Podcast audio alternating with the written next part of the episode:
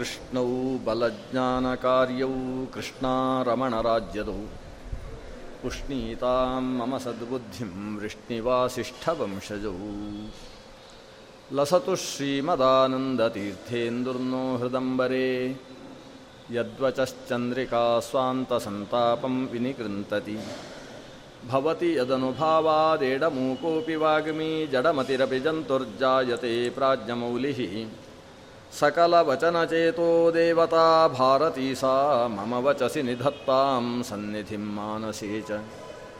आपादमूलिपर्यन्तं गुरूणाम् आकृतिं स्मरेत्, तेन विघ्नाः प्रणश्यन्ति, सिद्ध्यन्ति च मनोरथाः।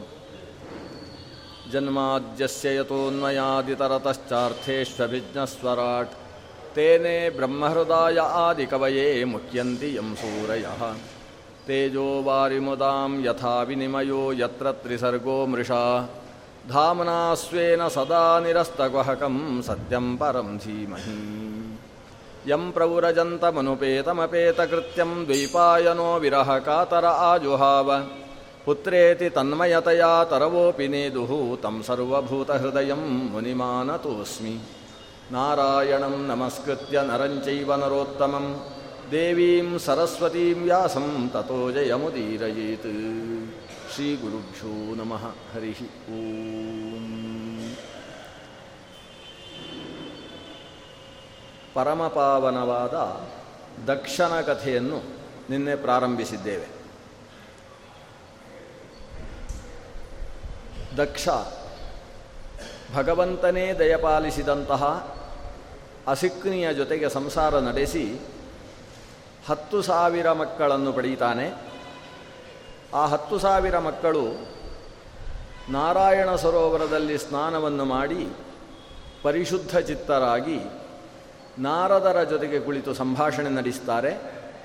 ನಾರದರು ಹತ್ತು ಪ್ರಶ್ನೆಗಳನ್ನು ಅವರ ಮುಂದೆ ಇಟ್ಟು, ಈ ಪ್ರಶ್ನೆಗಳಿಗೆ ಉತ್ತರ ಕಾಣದೇ ಇದ್ದಂತಹ ಬಾಲಿಶರಾದಂತಹ ನೀವು ವಿವಾಹವಾಗಿ ಸಂಸಾರ ನಡೆಸ್ತೇನೆ, ಲೋಕವನ್ನು ಪ್ರಜೆಗಳಲ್ಲಿ ಮುಚ್ಚಿಸಿ ಬಿಡ್ತೇನೆ ಅಂತ ಹೊರಟಿದ್ದೀರಲ್ಲ, ಎಂಥ ಬಾಲಿಶತನವನ್ನು ತೋರಿಸ್ತಾ ಇದ್ದೀರಿ ಅನ್ನುವ ಪ್ರಶ್ನೆಯನ್ನು ಮುಂದಿಟ್ಟಿದ್ದಾನೆ. ನಾರದರು ಕೇಳಿದ ಪ್ರಶ್ನೆಯಲ್ಲಿ ಒಂದು ಪ್ರಶ್ನೆಗೆ ಉತ್ತರವನ್ನು ನಾವು ನಿನ್ನೆ ಮೂರು ವರ್ಷದಲ್ಲಿ ಅವರು ಕಂಡುಕೊಂಡದ್ದನ್ನು ನಾವು ಮೂರು ನಿಮಿಷದಲ್ಲಿ ಕಂಡುಕೊಂಡಿದ್ದೇವೆ. ಮೊದಲನೇ ಪ್ರಶ್ನೆ ಏನಿತ್ತು ಅಂದರೆ, ಭೂಮಿಯ ತುದಿಯನ್ನು ಕಾಣದೆ ನೀವು ಹೇಗೆ ಸಂಸಾರ ಮಾಡ್ತೀರಿ ಅಂತ ಪ್ರಶ್ನೆ ಇತ್ತು. ಅದಕ್ಕೆ ಉತ್ತರ ಭೂಮಿ ಅಂದರೆ ಲಿಂಗ ಶರೀರ, ಭೂಮಿಯ ಕೊನೆ ಅಂದರೆ ಲಿಂಗಭಂಗ ಆ ಲಿಂಗಭಂಗ ಹೇಗಾಗುತ್ತೆ ಅನ್ನುವುದನ್ನು ತಿಳಿಯದೆ ಸಂಸಾರ ಮಾಡಿ ಏನು ಪ್ರಯೋಜನ? ಸಂಸಾರವೂ ಕೂಡ ಲಿಂಗಭಂಗವಾಗಿ ಮೋಕ್ಷವನ್ನು ಪಡೆಯುವುದಕ್ಕೆ ಸಾಧನವಾಗಬೇಕಾದದ್ದು. ಅದರ ಪ್ರಜ್ಞೆ ಇಲ್ಲದೆ ಇದ್ದವ ಸಂಸಾರವನ್ನು ನಡೆಸಿ ಪ್ರಯೋಜನ ಏನು ಅನ್ನುವ ಅಭಿಪ್ರಾಯವನ್ನು ಅವರು ಕಂಡುಕೊಂಡರು. ಇನ್ನೊಂದು ಪ್ರಶ್ನೆ ಇತ್ತು, ಏಕಪುರುಷ ರಾಜ್ಯದ ಬಗ್ಗೆ ಗೊತ್ತೋ ನಿಮಗೆ ಅಂತ. ಇದಕ್ಕೆ ಹೆಚ್ಚು ವಿವರಣೆ ಬೇಡ. ಭಗವಂತ ಒಬ್ಬನೇ ಪುರುಷ.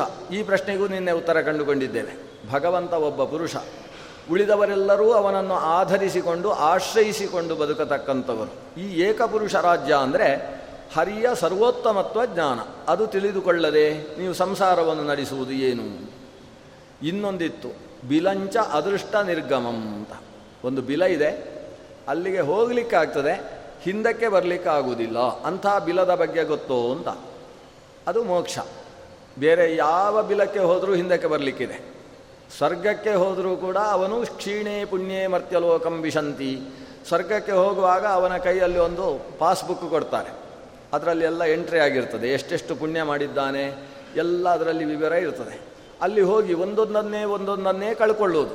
ಆ ಪುಣ್ಯದ ಫಲವನ್ನು ಅನುಭವಿಸುವುದರ ಮೂಲಕ ಈ ಒಂದು ದಿವಸ ನೋಡ್ತಾ ಇರ್ತಾನೆ. ಓ, ಇಷ್ಟು ಖಾಲಿ ಆಯಿತು, ಇನ್ನು ಇಷ್ಟೇ ಉಳಿದದ್ದು, ಇನ್ನು ಇಷ್ಟೇ ಉಳಿದದ್ದು. ಕೊನೆಗೆ ಪೂರ್ತಿ ಖಾಲಿಯಾದ ಕೂಡಲೇ ಅವ ಮರ್ತ್ಯಲೋಕಕ್ಕೆ ಬೀಳಲೇಬೇಕು.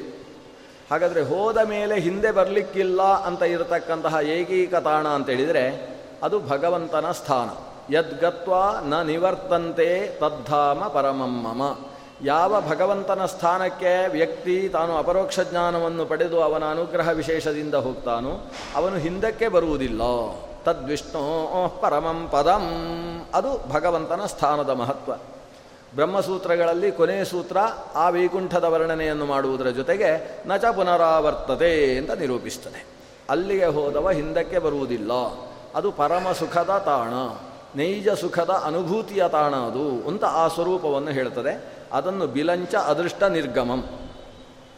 ಸಾಮಾನ್ಯ ಮೋಕ್ಷದ ಸ್ಥಿತಿಯನ್ನು, ವೈಕುಂಠವನ್ನು ಬಿಲ ಅಂತ ವ್ಯವಹರಿಸಿದ್ದೇನೋ ಅಷ್ಟು ಚಂದ ಅಂತ ಕಾಣಿಸುವುದಿಲ್ಲ. ಬಿಲ ಅಂತ. ಅದನ್ನೇನೋ ಎತ್ತರದಲ್ಲಿದ್ದ ಅದೃಷ್ಟ ನಿರ್ಗಮವಾದ ಒಂದು ಆಕಾಶದ ನದಿಯನ್ನು ಕಂಡೀರೋ ಅಂತ ಕೇಳಿದರೆ ಸರಿ ಹೋಗ್ತಿತ್ತು. ಬಿಲ ಅಂತ ಹೇಳಿದರೆ ಯಾವುದೋ ಸ್ವಲ್ಪ ಕೆಳಗಿನ ಭಾವನೆ ಬರ್ತದೆ. ಆ ದೃಷ್ಟಿಯಿಂದ ಇದಕ್ಕೆ ವ್ಯಾಖ್ಯಾನಕಾರರು ಎರಡು ಅರ್ಥ ಬರೀತಾರೆ. ಬಿಲ ಅಂದರೆ ಮೋಕ್ಷವು ಬಿಲ. ಯಾಕಂದರೆ ಬಿಲ ಅಂದರೆ ಬಿಲಸ್ವರ್ಗಗಳು. ಹೇಗೆ ಅತಲ ವಿತಲ ಸುತಲಾದಿಗಳು ಬಿಲಸ್ವರ್ಗಗಳಾಗಿದ್ದು ಪರಮಸುಖದ ತಾಣಗಳಾಗಿದ್ದವು ಹಾಗೆ ಮೋಕ್ಷ ಎಲ್ಲಕ್ಕಿಂತ ದೊಡ್ಡ ಬಿಲ. ಅದು ಅದೃಷ್ಟ ನಿರ್ಗಮ.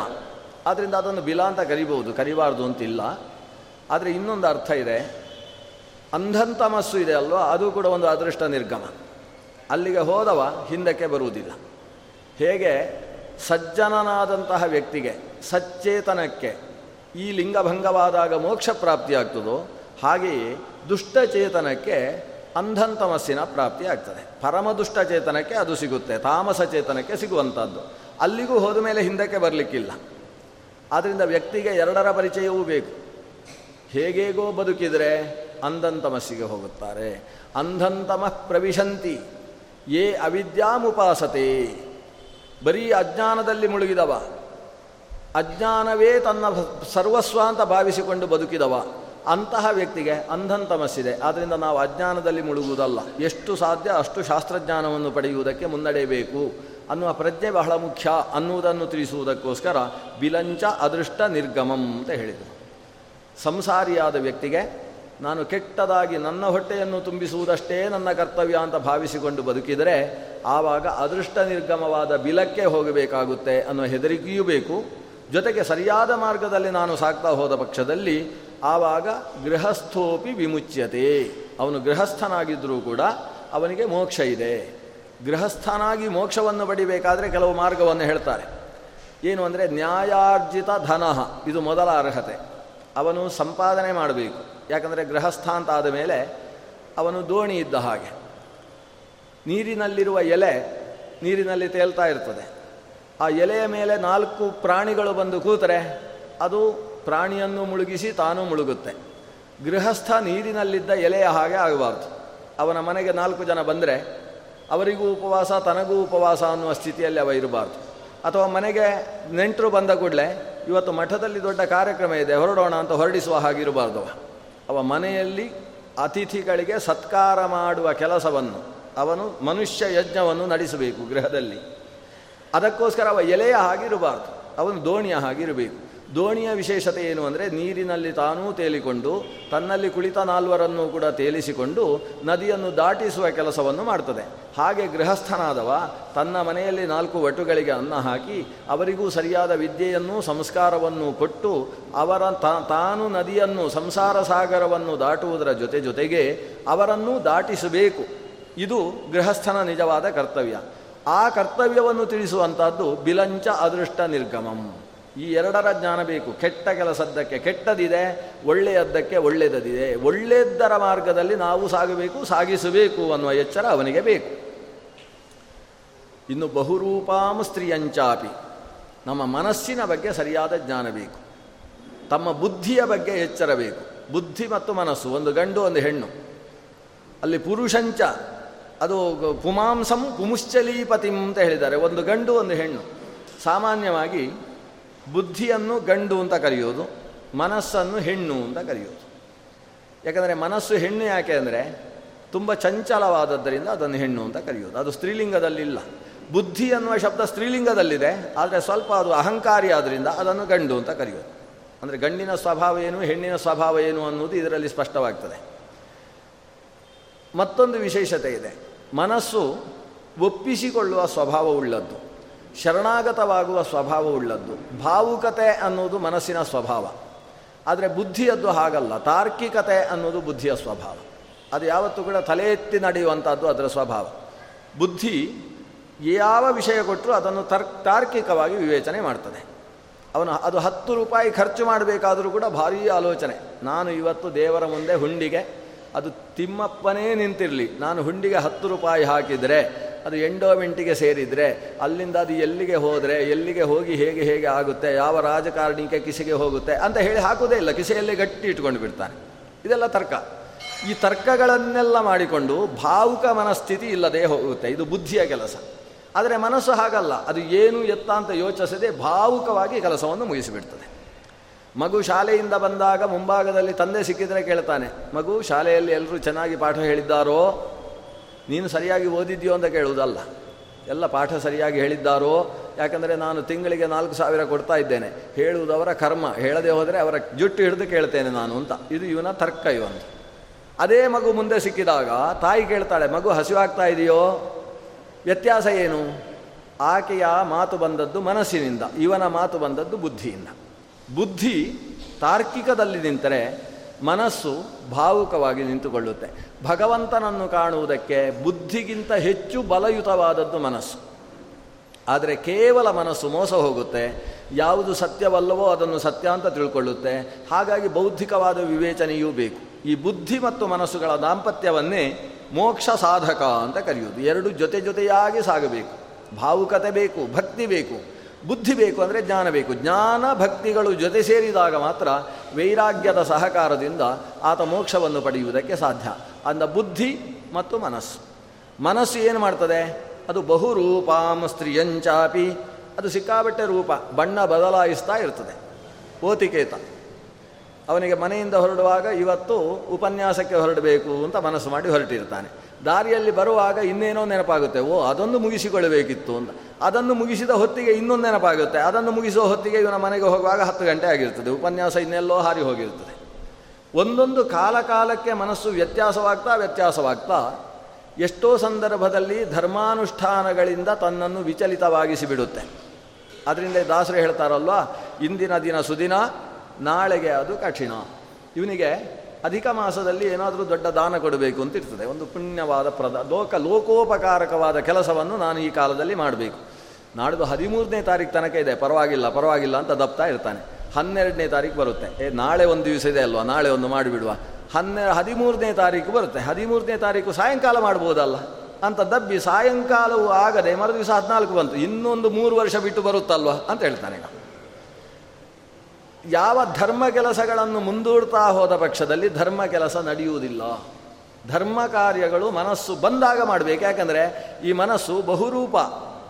ಅದು ಓತಿಕೇತದ ಹಾಗೆ ಬಣ್ಣವನ್ನು ಬದಲಾಯಿಸ್ತಾ ಇರ್ತದೆ. ಅದಕ್ಕೆ ಯಾವಾಗ ಒಳ್ಳೆಯ ಬಣ್ಣ ಬಂತು ಆ ಹೊತ್ತಿಗೆ ಸತ್ಕರ್ಮವನ್ನು ನಡೆಸಿಬಿಡಬೇಕು. ಇದು ಗೃಹಸ್ಥನಿಗೆ ಗೊತ್ತಿರಬೇಕಾದ ವಿಷಯ. ಇದು ನಿಮಗೆ ಅರ್ಥವಾಗಲಿಲ್ವೋ ಅಂತ ನಾರದರು ಕೇಳಿದ್ದು, ಈಗ ನಮಗೆ ಅರ್ಥವಾಯಿತು ಅಂತ ಇವರು ಮೂರು ವರ್ಷ ಯೋಚನೆ ಮಾಡಿ ಅದಕ್ಕೆ ಅರ್ಥವನ್ನು ಕಂಡುಕೊಳ್ತಾರೆ. ಬಹುರೂಪಾಂ ಸ್ತ್ರೀಯಂಚಾಪಿ ಪುಮಾಂಸಂ ಪುಮುಶ್ಚಲೀಚಲಂ ಅದು ಬುದ್ಧಿ. ಈ ಬುದ್ಧಿ ಮನಸ್ಸುಗಳ ಜ್ಞಾನ ಬೇಕು. ಜೊತೆಗೆ ನದೀಂ ಉಭಯತೋ ವಾಹಂ.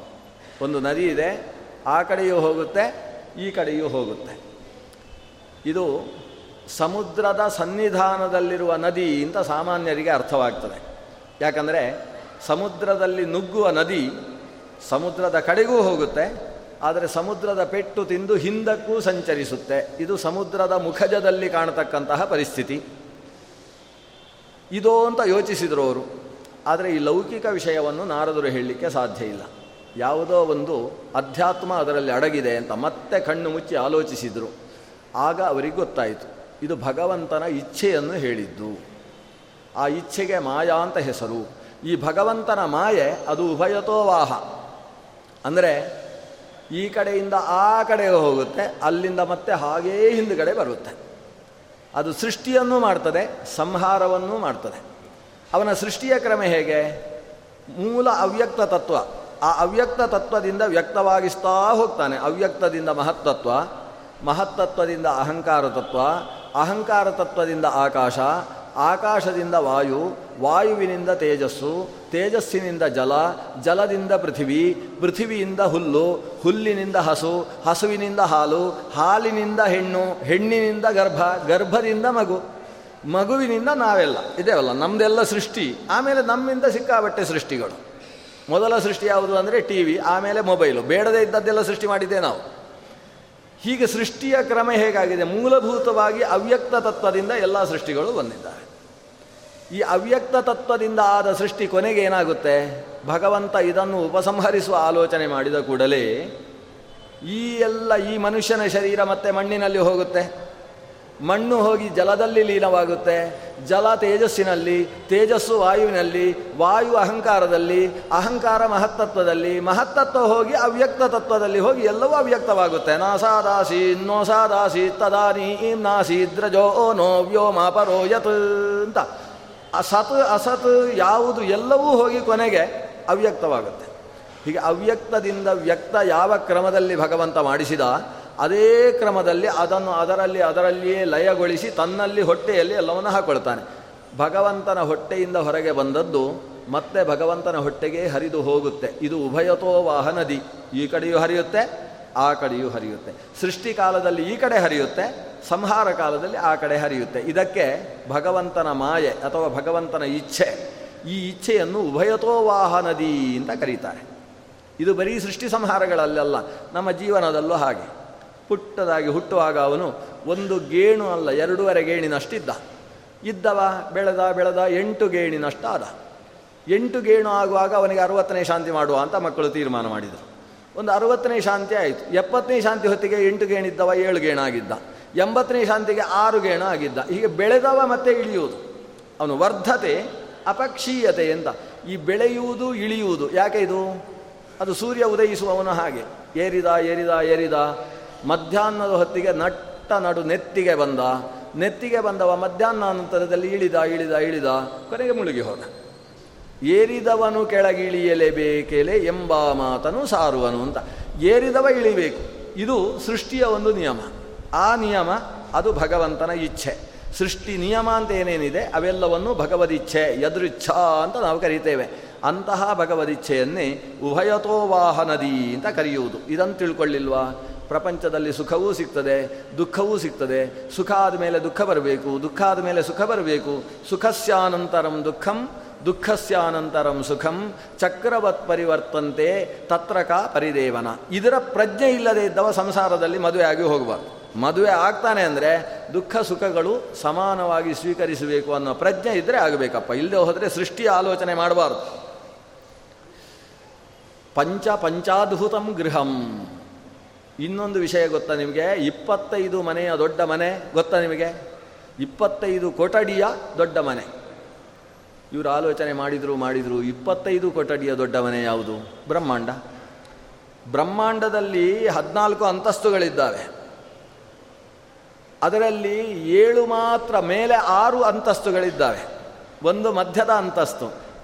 ಏಳು ನೆಲ ಅಂತಸ್ತುಗಳಿದ್ದಾವೆ. ಅತಲಾದಿಗಳೆಲ್ಲ ನೆಲ ಮಹಡಿಗಳು. ಭೂ, ಭೂವ ಭುವರ್ಲೋಕಾದಿಗಳೆಲ್ಲ ಊರ್ಧ್ವ ಮಹಡಿಗಳು. ಭೂಹು ಅನ್ನೋದು ಮಧ್ಯದ ಗ್ರೌಂಡ್ ಫ್ಲೋರ್ ಅಂತ ಕಳಿಸಿಕೊಂಡ ಒಂದು ದೊಡ್ಡ ಭವನ ಇದು. ಆದರೆ ಇವರು ಕೇಳ್ತಾ ಇರುವುದಂಥ ಭವನ ಅಲ್ಲ. ಪಂಚ ಪಂಚಾದ್ಭುತಂ ಗೃಹಂ.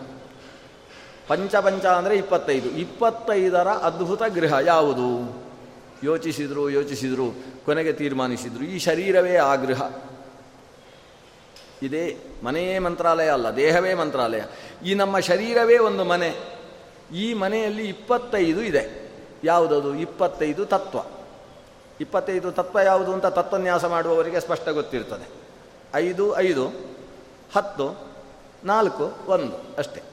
ಪಂಚಭಿ ಪಂಚಭಿರ್ಬ್ರಹ್ಮ ಚತುರ್ಭಿ ದಶಭಿಸ್ತಥಾ ಏತಚ್ಚತುರ್ವಿಂಶತಿಕಂ ಗಣಂ ಪ್ರಾಧಾನಿಕಂ ವಿದುಹು ಯಕ್ಕಾಲ ಪಂಚವಿಂಶಕಃ ಅಂತ. ಐದು ಇಂದ್ರಿಯ. ಆದರೆ ಹತ್ತು ಇಂದ್ರಿಯ ಅಂತ ಒಟ್ಟಿಗೆ ತಗೊಂಡು ಬಿಡುವ, ಸುಲಭ ಆಗುತ್ತೆ. ಹತ್ತು ಇಂದ್ರಿಯಗಳು. ಅಂದರೆ ಯಾವುದು? ಚಕ್ಷು, ನಾವು ಶ್ರೋತ್ರ, ತ್ವಕ್, ಚಕ್ಷು ಜಿಹ್ವಾಘ್ರಾಣ ಅನ್ನುವ ಐದು ಜ್ಞಾನೇಂದ್ರಿಯಗಳು.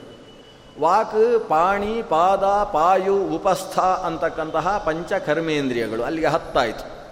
ಈ ಹತ್ತರ ಜೊತೆಗೆ ನಾಲ್ಕು ಅಂತಃಕರಣಗಳು. ಮನಸ್ಸು, ಬುದ್ಧಿ, ಅಹಂಕಾರ, ಚಿತ್ತ ಅಂತ ಕರೆಸಿಕೊಳ್ಳತಕ್ಕಂತಹ ಒಳಗಿನ ಕರಣಗಳು. ಅಲ್ಲಿಗೆ ಹದಿನಾಲ್ಕು ಆಯಿತು. ಆಮೇಲೆ ಐದು ಭೂತಗಳು, ಐದು ತನ್ಮಾತ್ರೆಗಳು. ಭೂಮಿ, ನೀರು, ಬೆಂಕಿ, ಗಾಳಿ, ಆಕಾಶ ಎಂಬ ಪಂಚಭೂತಗಳು, ಶಬ್ದ, ಸ್ಪರ್ಶ, ರೂಪ, ರಸಗಂಧ ಅಂತಕ್ಕಂತಹ ಪಂಚ ತನ್ಮಾತ್ರೆಗಳು ಇಲ್ಲಿಗೆ ಇಪ್ಪತ್ನಾಲ್ಕು ಆಯಿತು. ಇಪ್ಪತ್ತೈದನೇದ್ದು ಈ ಪುರುಷ, ನಾನು ಅಂತ ಹೇಳಿಕೊಳ್ತಾನಲ್ವ ಅವ, ಜೀವಚೇತನ. ಇಲ್ಲಿಗೆ ಇಪ್ಪತ್ತೈದು ಸೇರಿದರೆ ಈ ಶರೀರ ಆಗೋದು. ಈ ಶರೀರದಲ್ಲಿ ಆ ಇಪ್ಪತ್ತೈದು ಇದೆ. ಈ ಇಪ್ಪತ್ತೈದರ ಅದ್ಭುತ ಗೃಹ ಇದು. ಅದ್ಭುತ ಗೃಹ ಯಾಕೆ ಗೊತ್ತು? ಬೆಳೀತದೆ ಬೆಳೀತದೆ. ಬೆಳೀತಾ ಇದ್ದ ಹಾಗೆ ಇವನಿಗೆ ಖುಷಿ. ಬೆಳೀತಾ ಹೋದದ್ದು ಆಮೇಲೆ ಅಪಕ್ಷಯ ಆಗುತ್ತೆ. ಅಪಕ್ಷಯ ಆಗ್ತಾ ಇದ್ದ ಹಾಗೆ ಖುಷಿಯೇ. ನನಗೆ ವಯಸ್ಸೇ ಇದು ಗೊತ್ತಾ? ಎಷ್ಟು ವಯಸ್ಸು ಗೊತ್ತಾ? ಇವನಿಗೆ ಖುಷಿ. ನಾನು ಇಷ್ಟು ವಯಸ್ಸಿನವ ಇದ್ದೇನೆ, ನೀವೆಲ್ಲ ನಾನು ಜೀವನದಲ್ಲಿ ಎಷ್ಟು ಉಪ್ಪು ತಿಂದಿದ್ದೇನೋ ಅಷ್ಟು ನೀವು ಅನ್ನ ತಿಂದಿಲ್ಲ ಅಂಥವ್ರು ಮಾತಾಡ್ತೀರಲ್ವ ಅಂತ. ಇವನ ವಯಸ್ಸಿನ ಬಗ್ಗೆ ಇವನಿಗೆ ಖುಷಿ. ಕೊನೆಗೆ ವಯಸ್ಸು ಹೋಗಿ ಇನ್ನೇನು ಈ ಶರೀರ ಬಿಡಬೇಕು ಅನ್ನುವ ಸ್ಥಿತಿಯಲ್ಲೂ ಕೂಡ ಈ ಶರೀರವನ್ನು ಬಿಡುವವನಿದ್ದೇನೆ ನಾನು ಅಂತ ಅವನಿಗೆ ಜ್ಞಾನ, ಪ್ರಜ್ಞೆ ಬರುವುದೇ ಇಲ್ಲ. ಅದೇ ಅದ್ಭುತ. ಒಂದು ಅದ್ಭುತ ಗೃಹ ಯಾಕೆಂದರೆ ನಾನು ಸಾಯಲಿದ್ದೇನೆ ಅನ್ನುವ ಪ್ರಜ್ಞೆ ಮನುಷ್ಯನಿಗೆ ಬರುವುದಿಲ್ಲ. ಅದು ಒಂದು ಬಂದರೆ ಅದು ದೊಡ್ಡ ಅದ್ಭುತ. ಅದು ಬಂತು ಅನ್ನೋದೇ ಒಂದು ದೊಡ್ಡ ಅದ್ಭುತ. ಅದು ಬಂದರೆ ಅವನ ಜೀವನ ದೈವೀ ಜೀವನವಾಗಿ ಹೋಗುತ್ತೆ. ನಮ್ಮ ಧರ್ಮರಾಜ ಯಕ್ಷ ಮುಂದೆ ಸಿಕ್ಕಿದಾಗ ಯಕ್ಷ ಧರ್ಮರಾಜನಲ್ಲಿ ಒಂದು ಪ್ರಶ್ನೆ ಮಾಡಿದ. ಪ್ರಪಂಚದ ದೊಡ್ಡ ಅದ್ಭುತ ಯಾವುದು ಅಂತ ಒಂದು ಪ್ರಶ್ನೆ ಮಾಡಿದ. ನಾವೆಲ್ಲ ಇದ್ದಿದ್ರೆ ಉತ್ತರ ಕೊಡ್ತಿದ್ವಿ. ನಮ್ಮ ಕರ್ನಾಟಕ ರಾಜ್ಯದ ಸರ್ಕಾರ ಪ್ರಪಂಚದ ದೊಡ್ಡ ಅದ್ಭುತ. ಏನೋ ನಮಗೆ, ನಮ್ಗೆ ಗೊತ್ತಿರುವ ಒಂದು ಅದ್ಭುತ ಹೇಳ್ತಾ ಇದ್ವಿ. ಆದರೆ ಧರ್ಮರಾಜ ಅದ್ಭುತದ ಉತ್ತರ ಕೊಟ್ಟದ್ದು ಯಾವುದು? ಯಾವುದಂದರೆ, ಅಹನ್ಯಹನಿ ಭೂತಾನಿ ಗಮಿಷ್ಯಂತಿ ಯಮಾಲಯಂ, ಶೇಷಾಹ ಸ್ಥಾವರಮಿಚ್ಛಂತಿ ಕಿಮಾಶ್ಚರ್ಯಂ ಅತಃಪರಂ. ಇದಕ್ಕಿಂತ ದೊಡ್ಡ ಆಶ್ಚರ್ಯ ಯಾವುದಿದೆ ಯಕ್ಷ? ಏನು ಗೊತ್ತೋ? ಈ ಮನುಷ್ಯರು ದಿವಸ ವಿಷಯ ಸಿಕ್ಕೇಳುತ್ತೆ ಅವರ ಕಿವಿಗೆ. ಇವತ್ತು ಅವನು ಸತ್ತ, ಅಲ್ಲಿ ಅವನು ಸತ್ತ, ಇವನು ಸತ್ತ, ಅಲ್ಲಿ ರೈತರ ಆತ್ಮಹತ್ಯೆ. ಅವ ಪತ್ರಿಕೆ ತೆಗೆದರೆ ಕಾಣಿಸುವುದು ಅವನಿಗೆ. ಎಲ್ಲಿ ಎಷ್ಟು ಜನ ಸತ್ರು ಅನ್ನೋದೇ ಅವನಿಗೆ ಕಾಣಿಸುವುದು.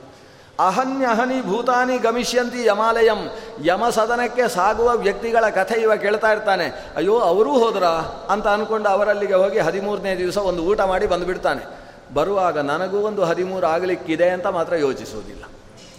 ಅವರೆಲ್ಲ ಸಾಯಲಿಕ್ಕೆ ಹುಟ್ಟಿದವರು, ನಾನೊಬ್ಬ ಸ್ಥಾವರ, ಶೇಷಾಹ ಸ್ಥಾವರ ಮಿಚ್ಚಂತಿ ನಾನು ಶಾಶ್ವತವಾಗಿ ಬದುಕುವವ ಅಂತ ಅಂದ್ಕೊಳ್ತಾನಲ್ಲ ಇದಕ್ಕಿಂತ ಆಶ್ಚರ್ಯ ಯಾವುದಿದೆ ಅಂತ ಕೇಳ್ತಾನೆ ಅಂದರೆ ಮನುಷ್ಯನಿಗೆ ಮರಣದ ಎಚ್ಚರ ಬೇಕು, ಆದರೆ ಮರಣದ ಭಯ ಇರಬಾರ್ದು.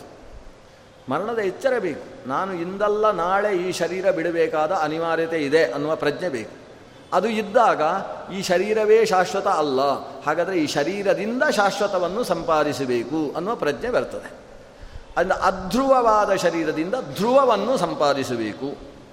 ನಾವು ಈ ಶರೀರದ ಜೊತೆಗೆ ಕೊಂಡು ಹೋಗಲಾಗದ ಸಾವಿರಾರನ್ನು ಸಂಪಾದಿಸಿ ರಾಶಿ ಹಾಕಿ ಏನು ಪ್ರಯೋಜನ? ನಾವು ಶರೀರದಿಂದ ಹೊರ ಹೋದಾಗ ಆತ್ಮನ ಜೊತೆಗೆ ಕೊಂಡು ಹೋಗಬಹುದಾದದ್ದನ್ನು ಸಂಪಾದಿಸಬಹುದು. ಅದು ಯಾವುದು? ವಿದ್ಯಾ ಮತ್ತು ಧರ್ಮ. ಪರತತ್ವಜ್ಞಾನ ಮತ್ತು ಪುಣ್ಯ, ಇದು ಆತ್ಮನ ಜೊತೆಗೆ ಕೊಂಡು ಹೋಗಬಹುದಾದಂತಹ ತತ್ವ. ಅದನ್ನು ಸಂಪಾದಿಸಬೇಕು ಅನ್ನುವ ಪ್ರಜ್ಞೆ ಮನುಷ್ಯನಿಗೆ ಬರುವುದೇ, ಅಂದರೆ ಮನುಷ್ಯ ನಿಜವಾಗಿ ಮನುಷ್ಯನಾಗುವುದೇ ಮರಣದ ಎಚ್ಚರದಿಂದ ಅನ್ನೋದು ಶುಕಾಚಾರ್ಯರ ಡಿಂಡಿಮ. ಪಂಚ ಪಂಚಾದ್ಭುತಂ ಗೃಹಂ. ಇಂತಹ ಅದ್ಭುತ ಗೃಹ ಈ ಶರೀರ. ಈ ಶರೀರ, ಅದು ಒಂಬತ್ತು ಬಾಗಿಲಿನ ಒಂದು ಮನೆ. ಆ ಮನೆಯ ಒಂಬತ್ತು ಬಾಗಿಲುಗಳು ಕೂಡ ಮನೆಗೆ ಆಧಾರ ಸ್ತಂಭಗಳಾಗಿ ನಿಂತಿದ್ದಾವೆ. ಆದರೆ ಈ ಒಂಬತ್ತು ಛಿದ್ರಗಳುಳ್ಳಂತಹ ಈ ಮನೆಯಿಂದ ಒಳಗಿದ್ದದ್ದೆಲ್ಲ ಸೋರಿ ಹೋಗುವ ಸಾಧ್ಯತೆ ಇದೆ. ಅದು ಸೋರದೇ ಇರಬೇಕು ಅಂತಾದರೆ ಪರತತ್ವದ ಜ್ಞಾನ ಮನುಷ್ಯನಿಗೆ ಬೇಕು. ಇನ್ನೊಂದು ಕ್ವಚಿತ್ ಧ್ವಂಸಂ ಚಿತ್ರಗತಂ ಕ್ಷುರಾಂತಂಚ ಸ್ವಯಂ ಭ್ರಮಿಂ. ಇದು ಕಾಲದ ಬಗ್ಗೆ ಹೇಳ್ತಕ್ಕಂಥದ್ದು. ವಿಚಿತ್ರ ಕಾಲದ ಬಗ್ಗೆ ಗೊತ್ತಿಲ್ಲದೆ ಇದ್ದವ. ನೀನು ಮದುವೆಯಾಗಿ ಸಂಸಾರ ಮಾಡಬಾರ್ದು ಅಂತ ಹೇಳ್ತಾನೆ. ಕಥಂ ಸ್ವಪಿತು ರಾಧೇಶಂ ಅವಿದ್ವಾಂಸೋ ವಿಪಶ್ಚಿತ. ಕೊನೆಯದ್ದಾಗಿ ಹೇಳಿದ್ದು, ನಿಮ್ಮ ಅಪ್ಪ ಏನು ಆದೇಶ ಕೊಟ್ಟಿದ್ದಾನೆ ಅಂತ ಗೊತ್ತಿಲ್ಲದೆ ನೀವು ಮದುವೆ ಆಗುವ ಯೋಚನೆ ಮಾಡ್ತಾ ಇದ್ದೀರಲ್ವಾ ಅಂತ ಕೇಳಿದ. ಅಪ್ಪನ ಆದೇಶ ಅಂದರೆ ಏನು ಅಂತ ಇವರು ಆಲೋಚನೆ ಮಾಡಿದರು. ನಮ್ಮ ಅಪ್ಪ ಅಂದರೆ ದಕ್ಷ. ದಕ್ಷನ ಆದೇಶ ಏನು? ಕೊನೆಗೆ ತೀರ್ಮಾನಿಸಿದ್ರು. ದಕ್ಷನ ಆದೇಶದ ಬಗ್ಗೆ ಇವರು ಹೇಳಲಿಲ್ಲ. ತನ್ನ ಅಪ್ಪ ಅಂದರೆ ಇನ್ಯಾರನ್ನೂ ಅಪ್ಪ ಅಂತ ಹೇಳಿದ್ದಾರೆ. ಅದು ಯಾವ ಅಪ್ಪ ಅಂತ ಅಪ್ಪನನ್ನು ಹುಡುಕ್ಲಿಕ್ಕೆ ಹೊರಟರು. ಕೊನೆಗೆ ಅವರಿಗೆ ಗೊತ್ತಾಯಿತು. ದಕ್ಷ ನಮಗೆ ಅಪ್ಪ ಎಷ್ಟಕ್ಕೆ? ಈ ಶರೀರಕ್ಕೆ ಅಪ್ಪ. ಇದಕ್ಕಿಂತ ಹಿಂದೆ ನಮಗೆ ಯಾರು ಅಪ್ಪ ಆಗಿದ್ರು ಇನ್ಯಾರೋ ಅಪ್ಪ ಆಗಿದ್ರು ಅದಕ್ಕಿಂತ ಹಿಂದಿನ ಶರೀರದಲ್ಲಿ ಯಾರೋ ಮತ್ತೊಬ್ಬರು. ಮುಂದಿನ ಶರೀರದಲ್ಲಿ ಇನ್ಯಾರೋ ಅಪ್ಪ ಆಗ್ತಾರೆ. ಹಾಗಾದರೆ ಯಾರನ್ನು ಅಪ್ಪ ಅಂತ ಕರಿತೇವೆ? ಅವರು ಕಾಲ, ಒಂದು ಕಾಲದ ಪರಿಧಿಯಲ್ಲಿ ಇಷ್ಟು ಕಾಲ ಅಪ್ಪ ಅಷ್ಟೇ. ಹಾಗಾದರೆ ಎಂದೆಂದೂ ಅಪ್ಪ ಯಾರು ಅಂತ ವಿಮರ್ಶೆ ಮಾಡುವುದಕ್ಕೆ ಪ್ರಾರಂಭಿಸಿದರು. ನೀ ತಂದೆ, ನಾ ಬಂದೆ, ನೀ ಎನ್ನ ತಂದೆ ಎಂಬತ್ತ ನಾಲ್ಕು ಲಕ್ಷ ಯೋನಿಗಳಲ್ಲಿ ನೀ ತಂದೆ, ನಾ ಬಂದೆ, ನೀ ಎನ್ನ ತಂದೆ ಅಂತ ದಾಸರು ರಾಗದಲ್ಲಿ ಹಾಡಿದ್ದಾರೆ, ನಾವೆಲ್ಲ ಸುಮ್ಮನೆ ಗದ್ಯದ ಹಾಗೆ ಹೇಳ್ತೇವೆ ಅಷ್ಟೇ. ಅಂತೂ ನೀ ತಂದೆ, ನಾ ಬಂದೆ. ನೀನು ತಂದದ್ದಕ್ಕೋಸ್ಕರ ನಾನು ಬಂದೆ. ಯಾರು ತಂದೆ, ಅವನು ನಿಜವಾಗಿ ತಂದೆ. ನೀನು ತಂದವ ನೀನಲ್ವ? ಈ ವ್ಯಕ್ತಿಯನ್ನು ನಾವು ತಂದೆ ಅಂತ ಯಾಕೆ ಕರಿತೇವೆ? ನಮ್ಮ ಶರೀರವನ್ನು ಇಲ್ಲಿಗೆ ತಂದ ಆದ್ದರಿಂದ ಅವನಿಗೆ ತಂದೆ ಅಂತ ಕರಿತೇವೆ. ಆದರೆ ಎಲ್ಲ ಜನ್ಮದಲ್ಲೂ ಕೂಡ ಇವನು ಇಂತಹ ಶರೀರವನ್ನೇ ಪಡೆದು ಹುಟ್ಟಬೇಕು ಅಂತ ತಂದವ ನೀನಲ್ಲವೇ? ಆದ್ದರಿಂದ ನೀ ತಂದೆ ಅಂತ ಭಗವಂತನನ್ನು ಪ್ರಾರ್ಥಿಸ್ತಾರೆ. ಭಕ್ತರಂತೂ ಹೇಳ್ತಾರೆ, ಓ ಭಗವಂತ, ನೀನು ನಮ್ಮ ಅಪ್ಪ. ಆಗ ಭಗವಂತ ಹೇಳ್ತಾನೆ, ನಾನು ನಿಮ್ಮ ಅಪ್ಪ, ಆದರೆ ನನಗೆ ನೀವು ಅಪ್ಪ ಅಂತ ಭಗವಂತ ಹೇಳ್ತಾನೆ ನೋಡಿ, ಭಗವಂತ ಎಷ್ಟು ಉದಾರಿ ಅಂತ ಹೇಳಿದರೆ, ನಾವು ಭಗವಂತನನ್ನು ತ್ವಮೇವ ಮಾತಾಚ ಪಿತಾ ತ್ವಮೇವ ಅಂತ ನೀನು ನಮ್ಮ ಅಪ್ಪ ಅಂತ ಕೊಂಡಾಡಿದರೆ, ಭಗವಂತ ಹೇಳ್ತಾನೆ, ನನ್ನ ಅಪ್ಪ ನೀವು ಅಂತ ಹೇಳ್ತಾನಂತೆ. ಇದನ್ನು ಋಗ್ವೇದ ಹೇಳ್ತದೆ ಸಪಿತುಷ್ ಪಿತಾ ಸತ್. ಆ ಭಗವಂತ ಅಪ್ಪಂದಿರಿಗೆಲ್ಲ ಅಪ್ಪನಾಗಿದ್ದಾನೆ. ಭಕ್ತ ಅಪ್ಪನಿಗೆ ಅಪ್ಪನಾಗಿದ್ದಾನೆ ಅಂತ ಹೇಳ್ತಾರೆ. ಈ ಭಕ್ತ ಅಪ್ಪನಿಗೆ ಅಪ್ಪನಾಗುವುದು ಹೇಗೆ? ಭಕ್ತನ ಅಪ್ಪ ನಾರಾಯಣ ಇದು ಸ್ಪಷ್ಟ. ಯಾಕಂದರೆ ಅವನಿಂದ ನಮ್ಮ ಸೃಷ್ಟಿ ಆದ್ದರಿಂದ ನಮ್ಮ ಅಪ್ಪ. ಆದರೆ ಭಗವಂತ ಹೇಳ್ತಾನೆ, ನನ್ನ ಅಪ್ಪ ನೀವೆಲ್ಲ. ಯಾಕಂದರೆ ನಾನು ಲೋಕಕ್ಕೆ ಬರಬೇಕಾದ್ರೆ ನೀವು ಕೈಯಲ್ಲಿ ತಾಳ ತಂಬರು ಹಿಡ್ಕೊಂಡು ಹಾಡಬೇಕು, ಇಲ್ಲಿ ಹೋದರೆ ಬರೋಲ್ಲ ನಾನು. ನಾನು ಲೋಕದಲ್ಲಿ ಹುಟ್ಟುವುದು ನಿಮ್ಮಿಂದ. ಪ್ರಹ್ಲಾದನಿಂದ ನರಸಿಂಹ ಹುಟ್ಟಿದ. ಹಾಗಾದರೆ ನರಸಿಂಹನ ಅಪ್ಪ ಯಾರು? ಪ್ರಹ್ಲಾದ. ಅದು ಬಿಟ್ಟು ಕಂಬ ಅಲ್ಲ. ಯಾರು ಯಾರಿಂದಾಗಿ ಲೋಕದಲ್ಲಿ ಒಂದು ಶರೀರವನ್ನು ಕಾಣಿಸಿಕೊಳ್ತಾರೋ ಅವರು ಅವರಿಗೆ ಅಪ್ಪ ಆಗಬೇಕಲ್ವಾ? ಪ್ರಹ್ಲಾದನಿಂದಾಗಿ ನರಸಿಂಹ ಕಂಡದ್ದು. ಧ್ರುವನಿಂದಾಗಿ ಭಗವಂತ ವಾಸುದೇವ ಲೋಕದಲ್ಲಿ ಕಾಣಿಸಿಕೊಂಡ. ವಸುದೇವ ಮತ್ತು ದೇವಕೀ ದೇವಿಯರು ಮತ್ತು ಧರ ಮತ್ತು ದ್ರೋಣ, ಅಂದರೆ ನಂದಗೋಪ ಮತ್ತು ಯಶೋದೆ, ಇವರ ತಪಸ್ಸಿನ ಫಲದಿಂದ ಅವರಿಗೆ ತಪಸ್ಸಿನ ಫಲ ಕೊಡುವುದಕ್ಕೋಸ್ಕರ ಭಗವಂತ ಕೃಷ್ಣ ಆವಿರ್ಭವಿಸಿದ. ಹಾಗಾದರೆ ಭಕ್ತರು ಭಗವಂತನ ಅಪ್ಪಂದಿರಾಗ್ತಾರೆ. ಆ ಭಕ್ತರಿಗೆಲ್ಲ ಅಪ್ಪ ಭಗವಂತ ಆಗಿರ್ತಾನೆ. ಈ ವಿಷಯ ತಿಳ್ಕೊಳ್ಬೇಕು. ಹಾಗಾದರೆ ಅಪ್ಪ ಯಾರು? ಪರಮಾತ್ಮ. ಅವನ ಆದೇಶ ಅಂದರೆ ಯಾವುದು? ಶ್ರುತಿ ಸ್ಮೃತಿ ಹರೇ ರಾಜ್ಞಿ. ಶ್ರುತಿ ಮತ್ತು ಸ್ಮೃತಿ, ಇದು ಭಗವಂತನ ಆದೇಶ. ಈ ಶ್ರುತಿ ಸ್ಮೃತಿಗಳ ಬಗ್ಗೆ ತಿಳ್ಕೊಳ್ಳದೆ ನೀವೇನು ವಿವಾಹವಾಗಿ ಸಂಸಾರ ಮಾಡ್ತೇನೆ ಅಂತ ಹೊರಡ್ತೀರಿ? ಹಾಗಾದರೆ ಮದುವೆ ಆಗುವವರಿಗೆ ದೊಡ್ಡ ಆದೇಶ ಮಾಡಿದ ನಾರದ. ಇಷ್ಟು ತಿಳ್ಕೊಂಡ ಮೇಲೆ ಬೇಕಾದರೆ ಮದುವೆ ಆಗಿ. ಬೇಕಾದರೆ ಆಗಲೇಬೇಕು ಅಂತಲ್ಲ, ಬೇಕಾದರೆ. ಇಷ್ಟು ತಿಳ್ಕೊಳ್ಳದೆ ಮದುವೆ ಆದರೆ ಫಚೀತಿ ತಪ್ಪಿದ್ದಲ್ಲ. ಅಂತೂ ಈ ಹತ್ತು ಸಾವಿರ ಜನಕ್ಕೆ ನಾರದರು ಕೊಟ್ಟ ಹತ್ತು ಪ್ರಶ್ನೆಗಳಿಂದ ಉತ್ತರ ಕಂಡು ಹಿಡಿದಾಗ ಅವರಿಗೆ ಸಂಸಾರ ಬೇಡ ಅಂತ ಅನಿಸಿತು. ಈ ಹತ್ತು ಪ್ರಶ್ನೆ ಸರಿಯಾಗಿ ಅರ್ಥ ಆಗಿ ಉತ್ತರ ಸಿಕ್ಕಿದರೆ ಆಮೇಲೆ ಅವ ಮದುವೆ ಆಗಲಿಕ್ಕೆ ಸಾಧ್ಯವೇ ಇಲ್ಲ. ಈ ಹತ್ತು ಸಾವಿರ ಜನ ಎಲ್ಲೋ ಕಾಡಿಗೆ ಹೋಗಿ ಸಾಧನೆ ಮಾಡಿಕೊಂಡ್ರು, ಪಾಪ ದಕ್ಷ ಪ್ರಜಾಪತಿಯ ಮಕ್ಕಳು ಇಲ್ಲ ಅಂತ ಆಗಿ ಹೋದ್ರಂತೆ. ಬರಲೇ ಇಲ್ಲ ಮನೆಗೆ. ದಕ್ಷ ಪ್ರಜಾಪತಿ ಎಲ್ಲಿ ಹುಡುಕಿಸಿದರೂ ಕೂಡ ಮಕ್ಕಳ ಸುದ್ದಿ ಇಲ್ಲ. ಆಮೇಲೆ ವಿಚಾರ ಮಾಡಿದ ದಕ್ಷ, ಏನಾಯಿತು, ಎಲ್ಲಿ ಹೋದರು? ಅದೇನೋ ನಾರದರು ಉಪದೇಶ ಮಾಡಿದರು, ಎಲ್ಲೋ ಹೋದರು. ತುಂಬ ಬೇಸರ ಆಯ್ತಂತೆ ಈ ನಾರದರಿಗೆ ಅಧಿಕ ಪ್ರಸಂಗ ಅಲ್ವಾ ಅಂತ ಅನ್ನಿಸಿತು. ಆಗಲಿ, ಸದ್ಯಕ್ಕೆ ಅವರ ಹತ್ರ ಮಾತಾಡೋದು ಬೇಡ, ಏನೋ ದೊಡ್ಡ ಉಪದೇಶ ಕೊಟ್ಟಿರ್ತಾರೆ ಅಂತ ಹೇಳಿ ಯೋಚನೆ ಮಾಡಿ ಮತ್ತೆ ತನ್ನ ಪತ್ನಿಯಾದ ಅಸಿಕ್ನಿಯಲ್ಲಿ ಒಂದು ಸಾವಿರ ಮಕ್ಕಳನ್ನು ಪಡೆದ. ಈಗ ಹತ್ತು ಸಾವಿರ ಪಡ್ಕೊಂಡು ಒಂದೇ ಸಲ ಕಳ್ಕೊಳ್ಳೋದು ಬೇಡ ಅಂತ. ನಿಧಾನಕ್ಕೆ, ಒಂದು ಸಲ. ಒಂದು ಸಾವಿರ ಮಕ್ಕಳನ್ನು ನೋಡೋಣ ಅಂತ ಒಂದು ಸಾವಿರ ಮಕ್ಕಳನ್ನು ಪಡ್ಕೊಂಡ. ಇವರು ಇಷ್ಟು ಜನಕ್ಕೂ ಶಬಲಾಶ್ವರು ಅಂತ ಹೆಸರು, ಹಿಂದಿನ ಮಕ್ಕಳಿಗೆ ಹರಿಯೇಶ್ವರು ಅಂತ ಹೆಸರು, ಇವರಿಗೆ ಶಬಲಾಶ್ವರು ಅಂತ ಹೆಸರು. ಈ ಹತ್ತು ಸಾವಿರ ಮಕ್ಕಳು ಕೂಡ ಕೇಳಿದರು, ನಮ್ಮ ಅಣ್ಣಂದಿರಿದ್ದರಲ್ಲ ಎಲ್ಲಿದ್ದಾರೆ, ಏನು ಕಥೆ? ಆಗ ಊರಿನ ಜನ ಹೇಳಿದರು. ಅವರು ನಾರಾಯಣ ಸರೋವರಕ್ಕೆ ಒಂದು ಸಲ ಸ್ನಾನಕ್ಕೆ ಅಂತ ಹೋಗಿದ್ದರು ಆಮೇಲೆ ಏನೋ ವಿಚಾರ ಮಾಡಿಕೊಂಡು ಎಲ್ಲೋ ಹೋಗಿದ್ದಾರೆ, ಇನ್ನೂ ಬರಲಿಲ್ಲ. ಈ ಮಕ್ಕಳಿಗೆ ಜಿಜ್ಞಾಸೆ. ನಮ್ಮ ಅಣ್ಣಂದಿರು ದೊಡ್ಡ ಜ್ಞಾನಿಗಳು ಅಂತ ಜನ ಹೇಳ್ತಾರೆ, ನಾರಾಯಣ ಸರೋವರದಲ್ಲಿ ಸ್ನಾನ ಮಾಡಿದ್ದಾರಂತೆ, ನಾವು ಕೂಡ ಒಂದು ಸಲ ಮಾಡಬೇಕು ಸ್ನಾನ. ದಕ್ಷ ಪ್ರಜಾಪತಿಯಿಂದ ಅನುಮತಿಯನ್ನು ಪಡೆದು ನಾರಾಯಣ ಸರೋವರದಲ್ಲಿ ಸ್ನಾನ ಮಾಡಿದರು. ಸ್ನಾನ ಮಾಡಿ ಹೇಳಬೇಕಾದ್ರೆ ನಾರದರು ಮಡಿ ಇಟ್ಟುಕೊಂಡು ಸಿದ್ಧವಾಗಿದ್ದಾರೆ. ನಾರದರು ಕೇಳಿದರು, ಏನು ಕಥೆ? ಏನು ಸ್ನಾನ ಮಾಡಿದ್ದೀರಿ? ಅಂತ ಏನೋ ಮಾತಾಡಿಸಿದರು. ಇವರಿಗೆ ನಾರದರ ಮಾತು ಕೇಳುವುದೇ ಒಂದು ಆನಂದ ಆಗಿ ಎಂಥ ಜ್ಞಾನದ ಮಾತು ಇದು ಅಂತ ಖುಷಿಯಾಯಿತು ಅವರ ಮುಂದೆ ಕೂತರು, ಒಂದು ಸಾವಿರ ಜನ. ನಾರದರು ಹೇಳಿದರು, ನೀವು ಸಂಸಾರ, ಮದುವೆ ಇತ್ಯಾದಿ ತಲೆಗೆಲ್ಲ ಹಚ್ಚಿಕೊಳ್ಬೇಡಿ. ಹಚ್ಚಿಕೊಂಡ್ರೆ ತಪ್ಪಲ್ಲ ಮಾಡಬಹುದು ಯಾಕಂದರೆ ಭಗವಂತನೇ ಸಂಸಾರ ಮಾಡ್ತಾ ಇದ್ದಾನೆ, ಲಕ್ಷ್ಮೀನಾರಾಯಣ ಅಂತ ಕರೀತಾರೆ ಅವನನ್ನು. ಅವರ ಮಗ ನಮ್ಮಪ್ಪ ಚತುರ್ಮುಖ, ಅವನು ಕೂಡ ಅದು ಬ್ರಹ್ಮಾಣೀ ಸಮೇತನಾದ ಬ್ರಹ್ಮ ಅಂತ ಕರೀತಾರೆ. ಎಲ್ಲರೂ ಸಂಸಾರ ಮಾಡಿದ್ದಾರೆ, ಮಾಡು ತಪ್ಪಲ್ಲ. ಆದರೆ ಈ ಹತ್ತು ಪ್ರಶ್ನೆಗೆ ಉತ್ತರ ಗೊತ್ತಿರಬೇಕು. ಶುರು ಮಾಡಿದರು ಉಪನ್ಯಾಸ. ಇಷ್ಟು ಹತ್ತು ಪ್ರಶ್ನೆ ಮಾತ್ರ ಮುಂದೆ ಹೇಳಲಿಲ್ಲ. ಹತ್ತು ಪ್ರಶ್ನೆಯ ಉತ್ತರ ಗೊತ್ತಿರಬೇಕು. ಅಲ್ಲದೆ ನಮ್ಮ ಅಣ್ಣಂದಿರು ಯಾವ ಊರಿಗೆ ಹೋಗಿದ್ದಾರೆ, ಯಾಕೆ ಹೋಗಿದ್ದಾರೆ ಅಂತ ತಿಳ್ಕೊಳ್ಳದೆ ಯಾವತ್ತೂ ಕೂಡ ತಮ್ಮಂದಿರು ಮದುವೆ ಆಗಬಾರ್ದು. ಜಾಗೃತೆ ಅಂತ ಹೇಳಿ. ಈ ಮಕ್ಕಳಿಗೆ ಹೌದು ಅಂತ ಅನ್ನಿಸಿತು. ಹಾಗಾದರೆ ನಮ್ಮ ಅಣ್ಣಂದಿರು ಎಲ್ಲಿ ಹೋಗಿದ್ದಾರೆ, ಹುಡುಕಬೇಕು. ಅವರು ಈ ಹತ್ತು ಪ್ರಶ್ನೆಗೆ ಉತ್ತರ ಕಂಡುಕೊಂಡಿದ್ದಾರಲ್ವಾ? ಅವರಿಂದ ಕೇಳಿ ತಿಳ್ಕೊಳ್ಳೋದು ಸುಲಭ ಅಂತ ಹೊರಟ್ರಂತೆ. ಅವತ್ತಿಂದ ಲೋಕದಲ್ಲಿ ಒಂದು ಗಾದೆ ಬಂತಂತೆ. ಮನೆಯಲ್ಲಿ ಹೇಳದೇ ಹೋದ ಅಣ್ಣಂದಿರನ್ನು ತಮ್ಮಂದಿರು ಹುಡುಕ್ಲಿಕ್ಕೆ ಹೋಗಬಾರ್ದು ಅಂತ ಒಂದು ಗಾದೆ ಬಂತಂತೆ. ಇದನ್ನು ಭಾಗವತ ಹೇಳಿದೆ. ಮನೆಯಲ್ಲಿ ಎಲ್ಲಿಗೆ ಹೋಗ್ತೇನೆ ಅಂತ ಹೇಳದೆ ಊರು ಬಿಟ್ಟಂತಹ ಅಣ್ಣಂದಿರನ್ನು ಯಾವತ್ತೂ ತಮ್ಮಂದಿರು ಹುಡುಕಿಕೊಂಡು ಹೋಗಬಾರ್ದು ಅಂತ ಗಾದೆ ಬಂದದ್ದು ಇದರಿಂದ ಅಂತೆ. ಯಾಕಂದರೆ ಈ ಹೋದವರದ್ದು ಸುದ್ದಿಯೇ ಇಲ್ಲ. ಇಲ್ಲಿ ತನಕ ಬರಲಿಲ್ಲ.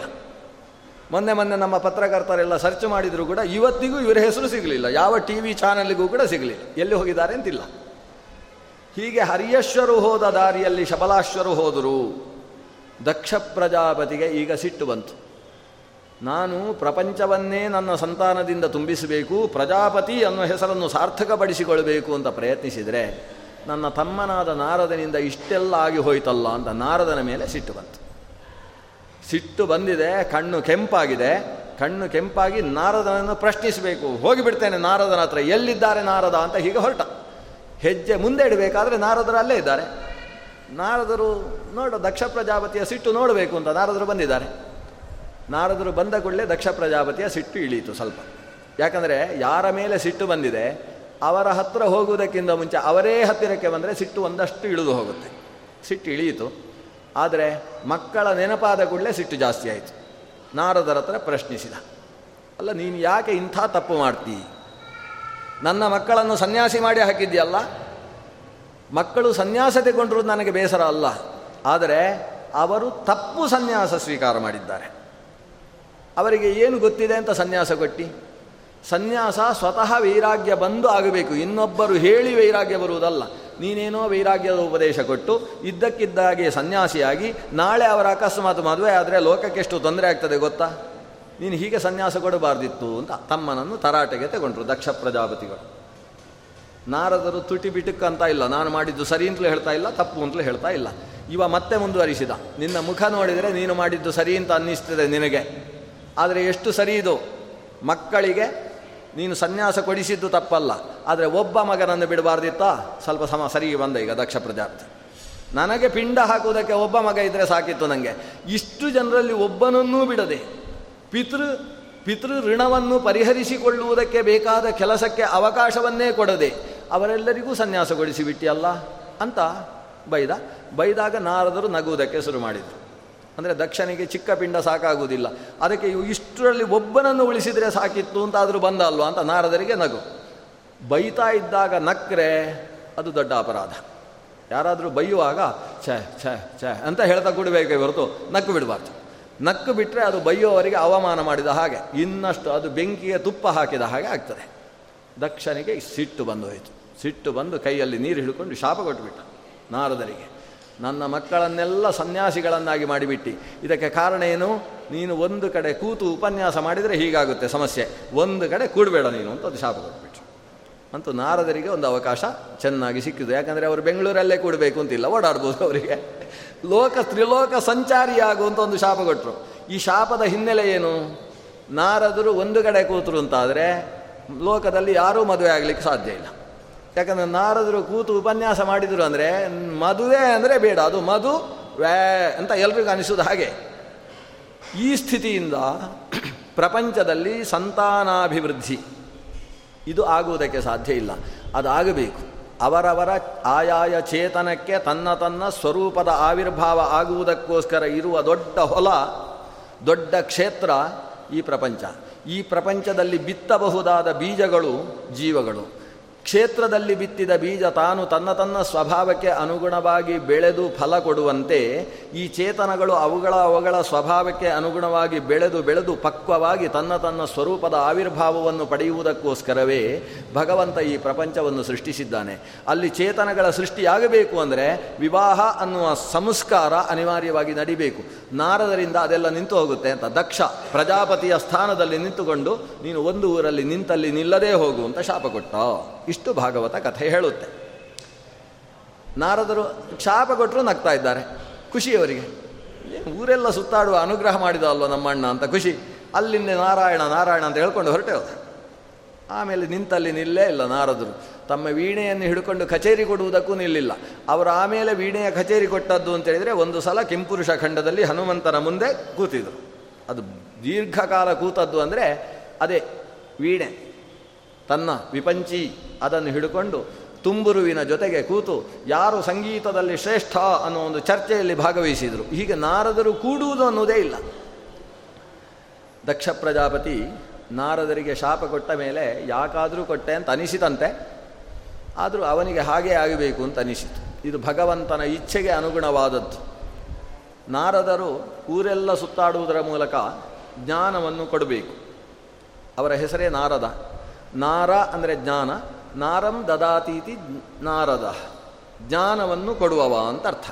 ನರ ಅಂದರೆ ಮನುಷ್ಯ. ನರನಿಗೆ ಸಂಬಂಧಪಟ್ಟ ಅಸಾಧಾರಣ ಒಂದು ಕೊಡುಗೆಗೆ ನಾರ ಅಂತ ಹೆಸರು. ಮನುಷ್ಯನಿಗೆ ಸಂಬಂಧಪಟ್ಟ ಅಸಾಧಾರಣವಾದದ್ದು ಯಾವುದು? ಜ್ಞಾನ. ಬುದ್ಧಿ, ಮಾತು, ಇವೆಲ್ಲ ಮನುಷ್ಯನಿಗೆ ಸಂಬಂಧಪಟ್ಟ ಅಸಾಧಾರಣ ಧರ್ಮಗಳು.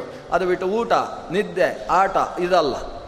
ಊಟ, ನಿದ್ದೆ, ಆಟ ಇದೆಲ್ಲ ನಾಯಿಗಳಿಗೂ ಇದ್ದಾವೆ. ಅದು ಮನುಷ್ಯನ ಅಸಾಧಾರಣ ಧರ್ಮ ಅಲ್ಲ. ಮನುಷ್ಯನ ಅಸಾಧಾರಣ ಧರ್ಮ ಯಾವುದು ಅಂದರೆ ವಿವೇಕ. ವಿವೇಕ ಏಕೋ ಕ್ಯಧಿಕೋ ಮನುಷ್ಯೇ ತೇನೈವ ಹೀನಃ ಪಶುಭಿ ಸಮಾನಃ. ಆ ಮನುಷ್ಯನ ಅಸಾಧಾರಣವಾದ ವಿವೇಚನಾ ಶಕ್ತಿಗೆ, ಜ್ಞಾನ ಶಕ್ತಿಗೆ ನಾರ ಅಂತ ಕರೀತಾರೆ. ನರಸ್ಯ ಅಸಾಧಾರಣೋ ಧರ್ಮ ನಾರಂ. ನಾರಂ ದದಾತೀತಿ ನಾರದ.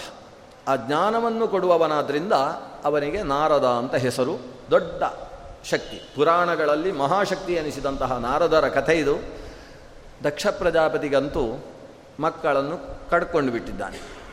ಯೋಚಿಸಿದ, ಇನ್ನು ಗಂಡು ಮಕ್ಕಳನ್ನು ಸೃಷ್ಟಿಸಿದರೆ ಇನ್ನಷ್ಟು ಕಷ್ಟ. ಏನಂದರೆ ನಾರದ ಇಲ್ಲಿಯ ತನಕ ಉಪನ್ಯಾಸ ಮಾಡಿ ಸನ್ಯಾಸಿಗಳನ್ನು ಮಾಡ್ತಾ ಇದ್ದ. ಇನ್ನು ಮುಂದೆ ಸಂಚಾರಕ್ಕೆ ಕರ್ಕೊಂಡು ಹೋಗ್ತಾನೆ, ಇನ್ನಷ್ಟು ಸಮಸ್ಯೆ. ಆದ್ದರಿಂದಾಗಿ ಮುಂದೆ ಪ್ರಜಾಸೃಷ್ಟಿಯಾಗಬೇಕು ಅಂತಾದರೆ ಹೆಣ್ಣು ಸಂತಾನಕ್ಕೆ ಅಪ್ಪನಾಗುವುದೇ ಒಳ್ಳೆಯದು ಅಂತ ಯೋಚಿಸಿ ಅರುವತ್ತು ಹೆಣ್ಣು ಮಕ್ಕಳನ್ನು ಸೃಷ್ಟಿಸಿದ. ಅರುವತ್ತು ಹೆಣ್ಣು ಮಕ್ಕಳಿಗೆ ಮದುವೆಯ ವ್ಯವಸ್ಥೆ ಆಗಬೇಕು. ಒಂದು ಹಿಂಡಿ ಹಿಂಡಿ ಒಂದು ಕೈಯಲ್ಲಿ ಹೀಗೆ ತೆಗೆಯುವುದು ದಾನ ಮಾಡುವುದು ಈ ಇವನ ಇದೊಂದು ಅಧಿಕ ಮಾಸದ ದಾನದ ಹಾಗೆ ಇದೆ ಒಂದು. ಇವನು ಕನ್ಯಾದಾನ ಹೇಗೆ ಮಾಡಿದ ಅಂದರೆ ಮೂವತ್ತ್ಮೂರು ಕೊಡಲಿಕ್ಕೆ ಆಗಲಿಲ್ಲ, ಕೊನೆಗೆ ಇಪ್ಪತ್ತೇಳು ಕೊಟ್ಟ. ಚಂದ್ರನಿಗೆ ಇಪ್ಪತ್ತೇಳು ತೆಗೋ ಅಂತ ಮದುವೆ. ಚಂದ್ರನಿಗೆ ಇಪ್ಪತ್ತೇಳು ಮಕ್ಕಳನ್ನು ಮದುವೆ ಮಾಡಿಕೊಟ್ಟ. ಧರ್ಮ ಪ್ರಜಾಪತಿಗೆ ಹತ್ತು ಹೆಣ್ಣು ಮಕ್ಕಳನ್ನು ಮದುವೆ ಮಾಡಿಕೊಟ್ಟ. ಕಶ್ಯಪ ಪ್ರಜಾಪತಿಗೆ ಹದಿಮೂರು ಹೆಣ್ಣು ಮಕ್ಕಳನ್ನು ಮದುವೆ ಮಾಡಿಕೊಟ್ಟ. ಅಲ್ಲಿಗೆ ಒಂದು ಐವತ್ತರ ವ್ಯವಸ್ಥೆ ಆಯಿತು. ಇಪ್ಪತ್ತೇಳು, ಹದಿಮೂರು, ನಲವತ್ತಾಯಿತು, ಇಲ್ಲೊಂದು ಹತ್ತು. ಐವತ್ತು ಹೆಣ್ಣು ಮಕ್ಕಳ ವ್ಯವಸ್ಥೆ ಆಯಿತು. ಇನ್ನು ಹತ್ತು ಮಕ್ಕಳಿದ್ದಾರೆ. ಅವರಲ್ಲಿ ಸ್ವಲ್ಪ ನೋಡಿದ. ಒಂದು ಎರಡನ್ನು ತೆಗೊಂಡು ಹೋಗಿ ಭೂತನಿಗೆ ಕೊಟ್ಟ. ಈಗ ಭೂತಕ್ಕೆ ಬಲಿ ಅಂತ ಲೆಕ್ಕ. ಭೂತನಿಗೆ, ಭೂತ ಅಂತ ಒಬ್ಬ ಪ್ರಜಾಪತಿ, ಅವನಿಗೆ ಎರಡು ಹೆಣ್ಣು ಮಕ್ಕಳನ್ನು ಕೊಟ್ಟ. ಆಮೇಲೆ ಅಂಗಿರಸನಿಗೆ, ಅಂಗಿರಸ್ಸಿಗೆ ಎರಡು ಕೊಟ್ಟರು ಆಮೇಲೆ ಕೃಷಾಶ್ವನಿಗೆ ಎರಡು. ಇನ್ನು ನಾಲ್ಕು ಮಾತ್ರ ಉಳ್ಕೊಂಡಿದೆ. ಇದನ್ನು ಏನು ಮಾಡುವುದು ಅಂತ ಆಲೋಚಿಸಿ. ಕೊನೆಗೆ ಹಿಂದೆ ಹದಿಮೂರು ಕೊಟ್ಟಿದ್ದಲ್ವಾ ಕಶ್ಯಪನಿಗೆ, ತಾರ್ಕ್ಷನಿಗೆ. ಅದೇ ತಾರ್ಕ್ಷನಿಗೆ ಮತ್ತೆ ನಾಲ್ಕು ಕೊಟ್ಟ. ಅಲ್ಲಿಗೆ ಅವನಿಗೆ ಹದಿನೇಳಾಯಿತು. ಇಲ್ಲಿಗೆ ಅರುವತ್ತು ಹೆಣ್ಣು ಮಕ್ಕಳ ಮದುವೆಯ ವ್ಯವಸ್ಥೆ ಆಗಿ ಹೋಯಿತು. ಈ ಸಂತಾನದ ಕಥೆ ಅದು ಬಹುಶಃ ಒಂದು ನಾಲ್ಕು ದಿವಸ ಇದ್ದರೂ ಮುಗಿಯುವುದಿಲ್ಲ. ಇದು ದಾಕ್ಷಾಯಣಿ ಸಂತಾನದ ಕಥೆ ಇದು. ದಕ್ಷನ ಮಕ್ಕಳು. ಆ ದಕ್ಷನ ಮಕ್ಕಳಲ್ಲಿ ಧರ್ಮ ಪ್ರಜಾಪತಿಗೆ ಹತ್ತು ಜನ ಹೆಣ್ಣು ಮಕ್ಕಳನ್ನು ಕೊಟ್ಟಿದ್ದಾನಲ್ವಾ? ಅದರಲ್ಲಿ ಒಬ್ಬಳ ಕಥೆ ನೋಡೋಣ. ಒಬ್ಬಳ ಹೆಸರು ಕಷ ಅಂತ, ಮತ್ತೊಬ್ಬಳು ವಿಶ್ವ ಅಂತ. ಇದರಲ್ಲಿ ವಿಶ್ವೆಯಲ್ಲಿ ಹುಟ್ಟಿದ ಮಕ್ಕಳಿಗೆ ವಿಶ್ವೇ ದೇವತೆಗಳು ಅಂತ ಹೆಸರು. ಅವರ ಕಥೆಯನ್ನು ಭಾಗವತ ಹೇಳಿದೆ. ವಿಶ್ವೇ ದೇವತೆಗಳು ಅವರು ಹತ್ತು ಜನ. ಹತ್ತು ಜನರು ಅವರು ಪಿತೃದೇವತೆಗಳ ಜೊತೆಗೆ ಪೂಜೆಯನ್ನು ಸ್ವೀಕರಿಸತಕ್ಕಂತಹ ದೇವತೆಗಳು. ಪಿತೃಗಳಿಗಿಂತ ಮುಂಚೆ ಪೂಜೆ ಆಗಬೇಕು ಅವರಿಗೆ. ಪಿತೃಗಳ ಪೂಜೆ ಮುಗಿದ ಮೇಲೆ ಅವರ ವಿಸರ್ಜನೆ ಆಗಬೇಕು. ಅದು ಶ್ರಾದ್ದಾದಿ ಪ್ರಕ್ರಿಯೆಗಳಲ್ಲಿ ಪೂಜಿಸಲ್ಪಡ್ತಕ್ಕಂಥ ಹತ್ತು ಜನ. ಆ ಹತ್ತು ಜನರಲ್ಲಿ ಎರಡು ಎರಡು ಎರಡು ಅಂತ ಐದು ಭಾಗ ಇದೆ. ಆ ಐದು ಗುಂಪುಗಳಲ್ಲಿ ಒಂದೊಂದು ಗುಂಪು ಒಂದೊಂದು ಶ್ರಾದ್ದದಲ್ಲಿ ಪೂಜ್ಯವಾಗ್ತದೆ. ನಾಂದಿ ಶ್ರಾದ್ದದಲ್ಲಿ ಸತ್ಯ, ವಸು ಅಂತ ಹೇಳುವ ವಿಷಯ ದೇವತೆಗಳನ್ನು ಪೂಜಿಸಬೇಕು. ಸಾಂವತ್ಸರಿಕ ಶ್ರಾದ್ದಗಳಲ್ಲಿ ಪುರೂರವ, ಆರ್ದ್ರವ ಅಂತ ಹೇಳುವ ವಿಷಯ ದೇವತೆಗಳನ್ನು ಪೂಜಿಸಬೇಕು. ಸಪಿಂಡೀಕರಣ ಶ್ರಾದ್ದಗಳಲ್ಲಿ ಕಾಮ, ಕಾಲ ಅಂತಕ್ಕಂತಹ ದೇವತೆಗಳನ್ನು ಪೂಜಿಸಬೇಕು. ಧುರಿ, ಲೋಚನ ಅನ್ನುವರನ್ನು ಮಹಾಲಯ ಶ್ರಾದ್ದಗಳಲ್ಲಿ ಪೂಜಿಸಬೇಕು. ಕ್ರತು, ದಕ್ಷ ಅನ್ನುವ ವಿಶ್ವೇ ದೇವತೆಗಳನ್ನು ಇಷ್ಟಿ ಶ್ರಾದ್ದಗಳಲ್ಲಿ ಪೂಜಿಸಬೇಕು. ಒಟ್ಟಿನಲ್ಲಿ ಎರ್ ಐ ಎರಡೆರಡರ ಐದು ಗುಂಪು. ಇವರು ಬೇರೆ ಬೇರೆ ರೀತಿಯ ಪಿತೃಕರ್ಮಗಳಲ್ಲಿ ಆರಾಧ್ಯವಾದ ವಿಶ್ವೇ ದೇವತೆಗಳು. ಅವರು ವಿಶ್ವ ಅನ್ನುವ ಪತ್ನಿಯಲ್ಲಿ ಹುಟ್ಟಿದವರು. ಇನ್ನೊಬ್ಬಳು ಖಶ ಅಂತ. ಅವಳ ಹೆಸರು ಹೇಳುವುದೇ ತುಂಬ ಕಷ್ಟ. ಅದು K H A S H A ಅಂತ ಬರಿಬೇಕು ಅದಕ್ಕೆ. ಖಶ ಅಂತ ಅವಳ ಹೆಸರು. ಈ ಖಷೆ ಆಕೆಯಲ್ಲಿ ಇಬ್ಬರು ಮಕ್ಕಳು ಹುಡ್ತಾರೆ. ಇಬ್ಬರು ಮಕ್ಕಳು ಹುಟ್ಟುವಾಗಲೇ ಆಕಾಶದ ಎತ್ತರಕ್ಕೆ ಬೆಳೆದು ಬಿಡ್ತಾರೆ. ಬೆಳೆದು ಬಿಟ್ಟ ಮಕ್ಕಳು ಹಸಿವು ಹಸಿವು ಅಂತ ಗಲಾಟೆ ಮಾಡಿದರು. ಹಸಿವು ಹಸಿವು ಅಂತ ಗಲಾಟೆ ಮಾಡುವ ಇಬ್ಬರು ಮಕ್ಕಳು ಕೂಡ ನೋಡ್ತಾರೆ, ಪುಟ್ಟದಾಗಿ ಕಾಣಿಸ್ತಾ ಇದ್ದಾಳೆ ಇವರ ತಾಯಿ. ಆಗ ಒಂದು ಮಗು ಹೇಳುತ್ತೆ, ಓ, ಚೆನ್ನಾಗಿದೆ, ತಿಂದು ಬಿಡೋಣ ಅಂತ. ತಾಯಿಯನ್ನೇ ನೋಡಿ ಈ ಮಗು ಹೇಳುತ್ತೆ, ಹಸಿವಾಗ್ತಾ ಇದೆ, ತಿಂದು ಬಿಡುವ ಅಂತ. ಭಕ್ಷತ ಭಕ್ಷತ ಅಂತ ಹೇಳುತ್ತೆ, ತಿಂದು ಬಿಡುವ ಅಂತ. ಆಗ ಇನ್ನೊಂದು ಮಗು ಇಷ್ಟು ಬೆಳೆದಂತಹ ಮಗು ಹೇಳುತ್ತೆ ಹ್ಞೂ ರಕ್ಷತ ರಕ್ಷತ, ಅದು ಭಕ್ಷ ಅಂತ ಇದೆ ಹೇಳಿದರೆ, ಇದು ರಕ್ಷ ಅಂತ ಇದು ಹೇಳುತ್ತೆ. ತಾಯಿಯದು, ತಾಯಿಯನ್ನು ಹಾಗೆಲ್ಲ ನುಂಗಬಾರ್ದು ಅಂತ ಹೇಳುವ ಮಗುವೊಂದು ತಾಯಿ ಆದರೆ ಏನು, ಹೊಟ್ಟೆ ತುಂಬಿಸಿಕೊಳ್ಳುವುದಕ್ಕೋಸ್ಕರ ಏನನ್ನು ಬೇಕಾದರೂ ನುಂಗಬಹುದು ಅಂತ ಹೇಳುವ ಜಕ್ಷ ಜಕ್ಷ ಅಂತ ಹೇಳುವಂಥದ್ದೊಂದು ರಕ್ಷ ರಕ್ಷ ಅಂತ ಹೇಳುವಂಥದ್ದೊಂದು ಇವೆರಡು ತಿನ್ನೋಣ, ಬೇಡ ಅಂತ ಕಬಡ್ಡಿ ಆಟ ಆಡ್ತಾ ಇದ್ದರೆ ಆ ಕಡೆಯಿಂದ ಅಪ್ಪ ಬಂದ. ಧರ್ಮ ಪ್ರಜಾಪತಿ ಬಂದ. ಧರ್ಮ ಬಂದದ್ದೇ ತಡ. ಈ ದೊಡ್ಡ ದೊಡ್ಡ ಮಕ್ಕಳು, ಪುಟ್ಟ ಮಕ್ಕಳಾಗಿ ಇದೇ ಅಮ್ಮನ ಸೆರಗಿನ ಒಳಗೆ ಅಡಗಿಕೊಂಡು. ಅಪ್ಪ ಬಂದು ನಮ್ಮನ್ನು ಸಾಯಿಸಿಬಿಡ್ತಾನೆ ಅಂತ ಹೆದರಿಕೆ. ಮಕ್ಕಳು ಈ ತಾಯಿಯ ಸೆರಗಿನ ಒಳಗೆ ಅಡಗಿಕೊಂಡಿದ್ದಾವೆ. ತಂದೆಯಾದ ಧರ್ಮ ಪ್ರಜಾಪತಿ ಬಂದು ಕೇಳ್ತಾನೆ, ತಾ, ತನ್ನ ಪತ್ನಿ ಹತ್ರ, ಏನು ಗಲಾಟೆ ನಡೀತಾ ಇತ್ತು ಮಕ್ಕಳದ್ದು? ಅಂತ. ಆ ತಾಯಿ ಹೇಳ್ತಾಳೆ, ಏನಿಲ್ಲ, ಏನೋ ಮಾತಾಡ್ತಾ ಇದ್ರು ಅಷ್ಟೇ ಅಂತ ಆ ಮಕ್ಕಳ ಮೇಲೆ ಅಷ್ಟು ಪ್ರೀತಿ ತಾಯಿಗೆ. ಮಾತಾಡ್ತಾ ಇದ್ರು. ಆಗ ತಂದೆ ಹೇಳ್ತಾನೆ, ಯಾರು ಜಕ್ಷ ಜಕ್ಷ ಅಂತ ಇದ್ದಲ್ಲ, ಅವನ ಕುಲಕ್ಕೆ ಯಕ್ಷ ಅಂತ ಹೆಸರಾಗಲಿ. ರಕ್ಷ ರಕ್ಷ ಅಂತ ಹೇಳ್ತಾನಲ್ಲ, ಅವನ ಕುಲಕ್ಕೆ ರಕ್ಷಸ್ಸು ಅಂತ ಹೆಸರಾಗಿ ಒಬ್ಬ ರಕ್ಷಸ್ಸು, ರಾಕ್ಷಸ, ಮತ್ತೊಂದು ಯಕ್ಷಸ್ ಯಕ್ಷ ಮತ್ತು ರಕ್ಷಸ್ಸುಗಳ ಸೃಷ್ಟಿ ಈ ಧರ್ಮ ಪ್ರಜಾಪತಿಯಿಂದ ಲೋಕದಲ್ಲಿ ಆಯಿತು. ರಕ್ಷಸ್ಸು ಅಂದರೆ ರಾಕ್ಷಸ ಗಣ ಅದರಲ್ಲಿ ದೇವತೆಗಳು ಇದ್ದಾರೆ. ನಿರುತಿ ಅಂತ ಒಬ್ಬ ಇದ್ದಾನೆ. ನೈಋತ್ಯ ದಿಕ್ಕಿನ ಅಧಿಪತಿ ಒಬ್ಬ ರಾಕ್ಷಸ, ಆದರೆ ದೇವತೆ. ರಾಕ್ಷಸ ಅಂತ ಹೇಳಿದ ಕೂಡಲೇ ಎಲ್ಲ ತಮಯೋಗ್ಯರು ಅಂತ ತೀರ್ಮಾನಿಸಬಾರ್ದು. ಅದರಲ್ಲಿ ದೇವತೆಗಳು ಕೂಡ ಇದ್ದಾರೆ. ಇದು ಧರ್ಮ ಪ್ರಜಾಪತಿಯಿಂದ ಸೃಷ್ಟಿಯಾದದ್ದು. ಯಕ್ಷ ಅಂತ ಹೇಳಿದರೆ ಎಲ್ಲ ತಮೋಯೋಗ್ಯರು ಅನ್ನಬಾರ್ದು ಕೆಲವು ಯಕ್ಷರು ತಮೋಯೋಗ್ಯ ಯಕ್ಷರಿದ್ದಾರೆ. ಅನೇಕ ಯಕ್ಷರು, ಕುಬೇರನೂ ಕೂಡ ಒಬ್ಬ ಯಕ್ಷಾಧಿಪತಿ. ಅದೆಲ್ಲ ದೇವತಾಗಣದಲ್ಲಿ ಸೇರ್ತಕ್ಕಂತಹ ಯಕ್ಷರು. ಇವರ ಸೃಷ್ಟಿಗೆ ಕಾರಣನಾದವ ಧರ್ಮ ಪ್ರಜಾಪತಿ. ಇನ್ನು ನಮ್ಮ ಚಂದ್ರನಿಗೆ ಇಪ್ಪತ್ತೇಳು ಜನ ಮಕ್ಕಳನ್ನು ಮದುವೆ ಮಾಡಿಕೊಟ್ಟಿದ್ದಾನೆ. ಆದರೆ ಇಪ್ಪತ್ತೇಳು ಜನ ಮಕ್ಕಳಲ್ಲೂ ಕೂಡ ಒಂದೂ ಮಗು ಆಗಲಿಲ್ಲ ಚಂದ್ರನಿಗೆ. ಅದಕ್ಕೆ ಕಾರಣ ಏನು? ಅವನು ಇಪ್ಪತ್ತೇಳು ಜನರನ್ನು ಸಮವಾಗಿ ನೋಡಿಕೊಳ್ಳಿಲ್ಲ. ಪಾರ್ಶಿಯಾಲಿಟಿ ಮಾಡಿದ. ಅವನು ಅಶ್ವಿನಿ, ಭರಣಿ, ಕೃತಿಗೆ ಈ ಮೂರು ಜನರ ಮೇಲೆ ಅವನಿಗೆ ಮನಸ್ಸಾಗಲಿಲ್ಲ. ರೋಹಿಣಿ ಅಂದರೆ ಭಾರಿ ಇಷ್ಟ. ಇಪ್ಪತ್ತೇಳರಲ್ಲಿ ರೋಹಿಣಿಯ ಮನೆಯಲ್ಲಿ ಹೆಚ್ಚು ವಾಸ ಮಾಡುವುದಕ್ಕೆ ಶುರು ಮಾಡಿದ. ಆಗ ಈ ಇಪ್ಪತ್ತ ಆರು ಜನ ಇದ್ದಾರಲ್ಲ, ಅವರು ಹೋಗಿ ಅಪ್ಪನ ಹತ್ರ ದೂರಿಕೊಂಡ್ರು. ನಿಮ್ಮ ಅಳಿಯ ಅವನು ಏನು ನಮ್ಮ ಜೊತೆಗೆ ಎಲ್ಲ ಇರುವುದಿಲ್ಲ. ಅವಳು ರೋಹಿಣಿ ಅಂದರೆ ಆಯಿತು ಅವನಿಗೆ, ಬೇರೆ ಯಾರ ಜೊತೆಗೂ ಇರುವುದಿಲ್ಲ. ನಿಜವಾಗಿ ಕಾರಣ ಏನಿತ್ತು ಅಂದರೆ, ಈ ಚಂದ್ರನಿಗೆ ಇವರ ಮನೆಯಲ್ಲಿ ಇರಲಿಕ್ಕೆ ಆಗ್ತಿರಲಿಲ್ಲ. ಯಾಕಂದರೆ ಇವರೆಲ್ಲ ಲಟ್ಟಣಿಗೆ ಹಿಡ್ಕೊಂಡೇ ಇರೋದು ಮನೆಯಲ್ಲಿ. ಚಂದ್ರ ಸುತ್ತಾಡಿಕೊಂಡು ಬರುವಾಗ, ಯಾಕೆ ಲೇಟು ಅಂತ ಕೇಳುವವರು ಇವರೆಲ್ಲ. ಎಲ್ಲ ಲೇಟೆಸ್ಟ್ ಪತ್ನಿಯರು ಇವರೆಲ್ಲ. ಆದರೆ ಈ ರೋಹಿಣಿ ಹಾಗಲ್ಲ. ಚಂದ್ರನಲ್ಲಿ ಸಂಪೂರ್ಣ ಅನುರಕ್ತೋಳು. ಇವತ್ತು ಇನ್ನೊಬ್ಬರಿಗೆ ಆಶೀರ್ವಾದ ಮಾಡುವಾಗ, ರೋಹಿಣಿ ಚಂದ್ರಮಸಾವಿವ ಪರಸ್ಪರ ಪ್ರೇಮ ಸಾಂದ್ರ ಮನಸವು ರೋಹಿಣಿ ಮತ್ತು ಚಂದ್ರಮ ಇವರಿಬ್ಬರು ಹೇಗೆ ಪರಸ್ಪರ ಪ್ರೇಮ ಸಾಂದ್ರ ಮನಸ್ಕರೋ, ನೀವು ದಂಪತಿಗಳು ಹಾಗೆ ಆಗಿರಿ ಇಂಥ ರೋಹಿಣಿ ಚಂದ್ರರನ್ನು ಆಶೀರ್ವಾದಕ್ಕೆ ದೃಷ್ಟಾಂತವನ್ನಾಗಿ ಸ್ವೀಕರಿಸುವಷ್ಟು ಆತ್ಮ ಸಾಂದ್ರತೆಯುಳ್ಳಂತಹ ಮಕ್, ಹೆಣ್ಣು ಸತಿಪತಿಯರು ಇವರು. ಆದರೆ ದಕ್ಷನಿಗೇನು? ಎಲ್ಲ ಮಕ್ಕಳು ಒಂದೇ. ಅವನಿಗೆ ಸಿಟ್ಟು ಬಂತು. ನಿಮ್ಮನ್ನು ಯಾರನ್ನು ಕೂಡ ಪತ್ನಿಯನ್ನಾಗಿ ಆತ ಸೇರಿಸಿಕೊಳ್ತಾ ಇಲ್ವೋ, ಅವನಿಗೆ ಕ್ಷಯ ರೋಗ ಬಂದು ಹೋಗಲಿ ಅಂತ. ಇಂಥ ಮಾವಂದಿರಿದ್ರೆ ತುಂಬ ಸಮಸ್ಯೆ. ಈ ಮಾವ ಅಳಿಯನಿಗೆ ಒಂದು ಶಾಪ ಕೊಟ್ಟ. ಚಂದ್ರನಿಗೆ ಕ್ಷಯ ರೋಗ. ಕೊನೆಗೆ ಏನೇನೋ ಕಥೆ, ಅದೆಲ್ಲ ಭಾಗವತದಲ್ಲಿಲ್ಲ. ಕೊನೆಗೆ ಪ್ರಭಾಸ ಕ್ಷೇತ್ರದಲ್ಲಿ ಹೋಗಿ ಸ್ನಾನ ಮಾಡುವ ಹಾಗೆ, ನರಸಿಂಹ ಮಂತ್ರವನ್ನು ಜಪಿಸುವ ಹಾಗೆ, ಧನ್ವಂತರಿ ಮಂತ್ರವನ್ನು ಜಪಿಸುವ ಹಾಗೆ ಎಲ್ಲ ಉಪದೇಶಗಳು ನಡೆದು ಚಂದ್ರನ ಕ್ಷಯರೋಗ ಪರಿಹಾರ ಆಯಿತು. ಆದರೂ ಕೂಡ ಒಂದು ಹದಿನೈದು ದಿವಸ ಕ್ಷಯ, ಹದಿನೈದು ದಿವಸ ವೃದ್ಧಿ ಅಂತ ಈ ಕ್ಷಯ ವೃದ್ಧಿಗಳು ಚಂದ್ರನಲ್ಲಿ ಪ್ರಾಪ್ತವಾಗುವುದಕ್ಕೆ, ಶುಕ್ಲ ಪಕ್ಷ, ಕೃಷ್ಣ ಪಕ್ಷಗಳು ಲೋಕದಲ್ಲಿ ವ್ಯವಸ್ಥೆಗೊಳ್ಳುವುದಕ್ಕೆ ಈ ದಕ್ಷನ ಶಾಪ ಎಂಬುದು ಒಂದು ಕಾರಣವಾಯಿತು ಅನ್ನೋ ಒಂದು ಕಥೆ ಇಲ್ಲಿ ಬರ್ತದೆ. ಇದರದ್ದು ಅಧ್ಯಾತ್ಮದ ಚಿಂತನೆ ನಮಗೆ ಬೇಡ. ಒಂದು ಕಥೆ ಹೀಗಿದೆ ಅಂತ ಅಷ್ಟು ಗೊತ್ತಿದ್ರೆ ಸಾಕು. ಆದ್ದರಿಂದ ಚಂದ್ರನಿಗೆ ಯಾವಾಗ ಹೆಂಡಂದಿರಿಂದಲೇ ಶಾಪ ಬಂತೋ ಅವತ್ತಿಂದ ಅವನಿಗೆ ತನ್ನ ಪತ್ನಿಯರಲ್ಲಿ ಸಂತಾನ ಆಗಲಿಲ್ಲ. ಕೊನೆಗೆ ಅವ ಸಂತಾನಕ್ಕೋಸ್ಕರ ಗುರುಪತ್ನಿಯಾದ ತಾರೆಯನ್ನು ಸ್ವೀಕರಿಸಿ ಬುಧನಿಗೆ ಅಪ್ಪನಾಗ್ತಾನೆ. ಹಿಮಾಂಶೋ ರತ್ರಿಪುತ್ರಸ್ಯ, ಬುಧೋ ನಾಮ ಸುತೋಭವತ್ ಅಂತ. ಹೀಗೆ ಚಂದ್ರವಂಶ ಮುಂದುವರೆದದ್ದು, ಚಂದ್ರನಿಗೆ ಧಾರೆ ಎರಿದು ಕೊಟ್ಟಂತಹ ಇಪ್ಪತ್ತೇಳು ಪತ್ನಿಯರಿಂದ ಅಲ್ಲ, ಬೇರೆ ಪತ್ನಿಯಿಂದಾಗಿ, ಉಪಪತ್ನಿಯಿಂದಾಗಿ ಆತನ ಸಂತಾನ ಮುಂದುವರಿಯಿತು ಅನ್ನುವುದು ಒಂದು ಚಂದ್ರವಂಶದ ಆಶ್ಚರ್ಯಕರವಾದಂತಹ ಘಟನೆ.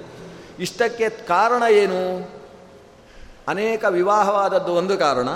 ಆದರೆ ಅನೇಕ ವಿವಾಹವಾದದ್ದು ತಪ್ಪಲ್ಲ. ವಿವಾಹವಾದ ಮೇಲೆ ಅವರಲ್ಲಿ ಸಮಾನ ಸ್ಥಿತಿಯನ್ನು ಕಾಯ್ದುಕೊಳ್ಳದೇ ಇದ್ದದ್ದು ಇನ್ನೊಂದು ಕಾರಣ. ಆದ್ದರಿಂದ ಇದೇ ಚಂದ್ರವಂಶದಲ್ಲಿ ಬಂದ ಕೃಷ್ಣ ತುಂಬ ಜಾಗೃತೆಯಾಗಿದ್ದ. ಅವನು ಹದಿನಾರು ಸಾವಿರದ ನೂರ ಎಂಟು ಮದುವೆ ಆಗಿದ್ದ. ಅವನ ಲೆಕ್ಕಾಚಾರದ ಪ್ರಕಾರ ಅಷ್ಟು ಮದುವೆ ಆಗಿತ್ತು. ಅಷ್ಟು ಮದುವೆ ಆದಾಗ ಚೂರೇ ಚೂರು ಪಾರ್ಶಿಯಾಲಿಟಿ ಮಾಡಲಿಲ್ಲ ತನ್ನ ಪತ್ನಿಯರಲ್ಲಿ. ಒಂದು ಸಲ ಸೀರೆ ತಂದು ಕೊಟ್ಟರೆ ಪ್ರತಿಯೊಬ್ಬರಿಗೂ ಸೀರೆ. ಅದು ಒಂದೇ ಬಣ್ಣದ್ದು ಚೇಂಜ್ ಇಲ್ಲ. ಸ್ವಲ್ಪ ಅವರಿಗೆ, ಯಾಕಂದರೆ ಅದು ಒಂದೇ ಒಂದೇ ರೇಟ್ ಇದ್ದಲ್ಲ. ಸಮಾನ ವರ್ಣ, ಸಮಾನ ಕಾಲ, ಸಮಾನ ವಿಸ್ತೃತವಾದ ವಸ್ತ್ರವನ್ನು ಎಲ್ರಿಗೂ ತಂದು ಕೊಡ್ತಿದ್ದಂತೆ. ಮಕ್ಕಳನ್ನು ಕೊಡುವಾಗಲೂ ಹಾಗೆ, ಇವರ ಮನೆಯಲ್ಲಿ ಒಂದು ಮಗು ಹುಟ್ಟಿದರೆ ಅಷ್ಟೂ ಜನರ ಮನೆಯಲ್ಲಿ ಒಂದೊಂದು ಮಗು ಹುಟ್ಟಬೇಕು.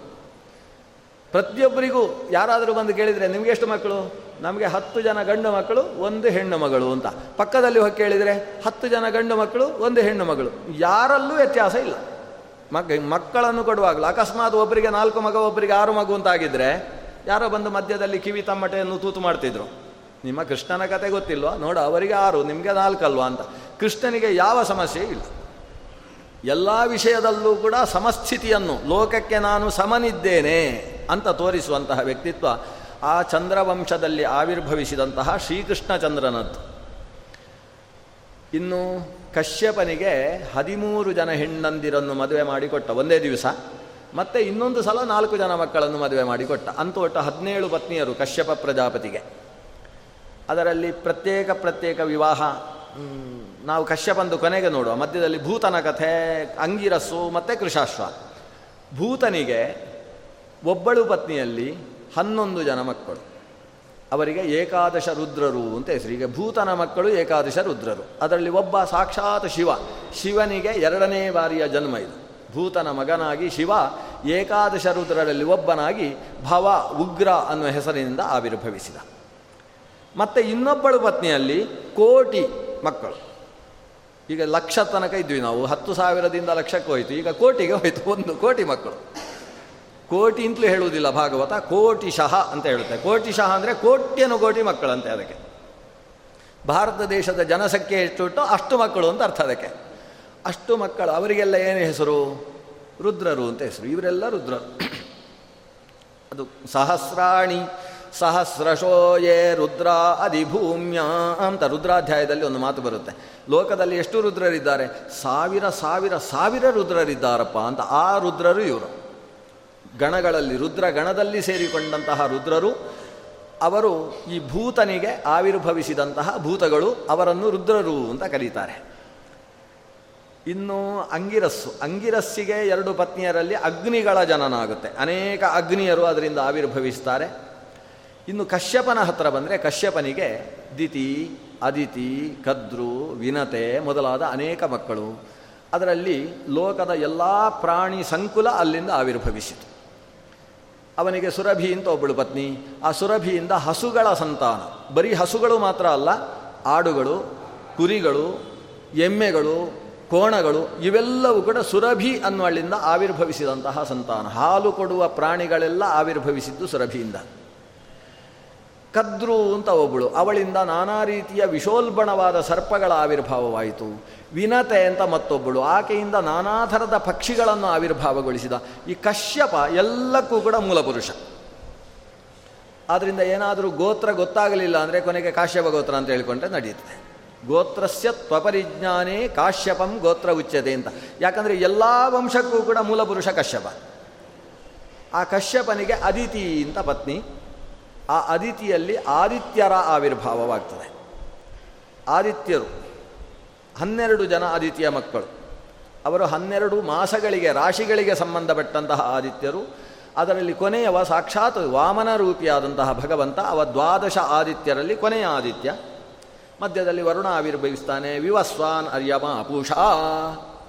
ಸೂರ್ಯನೂ ಕೂಡ ಒಬ್ಬ ಆದಿತ್ಯ, ಅರ್ಯಮಣನೂ ಕೂಡ ಒಂದು ಆದಿತ್ಯ, ಪೂಷ. ಈ ಪೂಷನಿಂದ ವಿಶ್ವರೂಪ, ಮತ್ತೊಬ್ಬ ತ್ವಷ್ಟೃ, ತ್ವಷ್ಟ ಅಂತ ಮತ್ತೊಬ್ಬ ಇದ್ದಾನೆ. ತ್ವಷ್ಟನಿಂದ ವಿಶ್ವರೂಪಾಚಾರ್ಯನ ಆವಿರ್ಭಾವ ಆಗ್ತದೆ.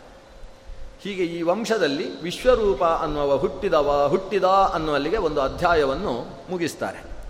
ವಿಶ್ವರೂಪ ಹುಟ್ಟಿದ ಅಂತ ಹೇಳಿದ ಕೂಡಲೇ ಪರೀಕ್ಷಿತನ ಕಿವಿ ನೆಟ್ಟಗಾಗುತ್ತೆ.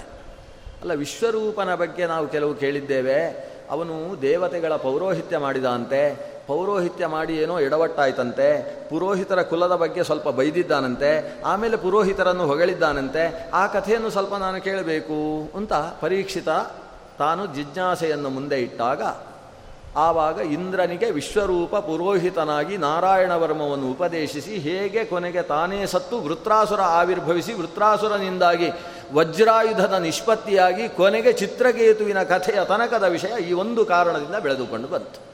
ಇದು ಷಷ್ಠಸ್ಕಂದದ ಸಮಗ್ರ ಕಥಾನಕ. ನಾವಿವತ್ತು ವಿಶ್ವರೂಪ ಪುರೋಹಿತನಾದ ಕಥೆಯ ತನಕ ಇವತ್ತು ನೋಡುವ ನಾರಾಯಣವರ್ಮದ ಬಗ್ಗೆ ನಾಳೆ ನೋಡ್ಬೋದು. ದೇವತೆಗಳಿಗೆ ಪುರೋಹಿತರಾಗಿದ್ದವರು ಬೃಹಸ್ಪತ್ಯಾಚಾರ್ಯರು. ಪುರೋಹಿತರು ಅಂತ ಹೇಳಿದರೆ ಗುರುಗಳು ಅಂತ ಅರ್ಥ. ಕಾಲಕಾಲಕ್ಕೆ ಸಂದೇಶವನ್ನು ಕೊಡುವವರು. ದೇವತೆಗಳು ಚೆನ್ನಾಗಿಯೇ ಇದ್ದರು ಬೃಹಸ್ಪತ್ಯಾಚಾರ್ಯರ ಜೊತೆಗೆ. ಗುರುಗಳು ಅನ್ನುವ ಕಾರಣದಿಂದ ಅವರಿಗೆ ವಿಶೇಷ ಮರ್ಯಾದೆಯನ್ನು ಕೊಡ್ತಾ ಇದ್ದರು ಅವರು ಬಂದಾಗ ಎದ್ದು ನಿಲ್ಲುವುದು. ಇಂದ್ರನೇ ಆದರೂ ಕೂಡ ಎದ್ದು ನಿಲ್ತಿದ್ದ. ವಸ್ತುತಃ ಇಂದ್ರನಿಗಿಂತ ಬೃಹಸ್ಪತಿ ತಾರತಮ್ಯದಲ್ಲಿ ಕೆಳಗೆ. ಆದರೆ ಬೃಹಸ್ಪತಿ ಗುರುಸ್ಥಾನಾಪನ್ನ ಅನ್ನುವ ಕಾರಣದಿಂದ ಇಂದ್ರ ಮಹಾಗೌರವವನ್ನು ಕೊಡ್ತಿದ್ದ. ಬರೀ ಗೌರವ ಅಲ್ಲ, ಅತಿ ವಿನಯವನ್ನು ತೋರಿಸ್ತಾ ಇದ್ದ. ಇದು ಸ್ವಲ್ಪ ತಪ್ಪು. ವಿನಯ ತೋರಿಸುವುದು ಒಳ್ಳೆಯದು ಈ ಅತಿ ವಿನಯ ತೋರಿಸಬಾರ್ದು. ಅತಿ ಸರ್ವತ್ರ ವರ್ಜಯೇತು ಅಂತ ಒಂದು ಗಾದೆ ಉಂಟು. ಯಾವ ವಿಷಯದಲ್ಲೂ ಅತಿ ಇರಬಾರ್ದು. ಊಟದಲ್ಲೂ ಅಷ್ಟೇ. ಅತಿ ಅಂತ ಆದರೆ ಅದು ಖತಿ, ಅದು ಒಂದು ಖತಿಯಲ್ಲೇ ಪರ್ಯವಸಾನ ಆಗ್ತದೆ. ಇಂದ್ರ ಬೃಹಸ್ಪತ್ಯಾಚಾರ್ಯರಿಗೆ ಗೌರವ ತುಂಬ ಕೊಡ್ತಿದ್ದ. ಆದರೆ ಮನಃಪೂರ್ವಕವೋ ಅನ್ನೋ ಒಂದು ಪ್ರಶ್ನೆ ಇತ್ತು. ಯಾಕಂದರೆ ಅದು ಒಂದು ಸಲ ಸಾಬೀತಾಯಿತು. ಇಂದ್ರ ತನ್ನ ಸುಧರ್ಮ ಅನ್ನುವ ವಿಶಿಷ್ಟ ದೇವಸಭೆಯಲ್ಲಿ ತಾನು ಸಿಂಹಾಸನದಲ್ಲಿ ಕುಳಿತಿದ್ದಾನೆ. ಸಭಾಸದರೆಲ್ಲ ಉಪವಿಷ್ಟರಿದ್ದಾರೆ. ಬೃಹಸ್ಪತ್ಯಾಚಾರ್ಯರ ಆಸನ ಖಾಲಿ ಇದೆ. ಬೃಹಸ್ಪತ್ಯಾಚಾರ್ಯರು ಸಭೆಯ ಕೊನೆಯಲ್ಲಿ ಬರ್ತಾರೆ ಅಂತ ಎಲ್ರಿಗೂ ನಿಶ್ಚಯ ಇದೆ. ಆ ಕಡೆಯಿಂದ ಬೃಹಸ್ಪತ್ಯಾಚಾರ್ಯರು ಬರ್ತಾ ಇದ್ದಾರೆ. ಅಥವಾ ಈ ಕಡೆಯ ಭಾಷೆಯ ಪ್ರಕಾರ ಬರ್ಲಿಕ್ಕತ್ತಾರೆ.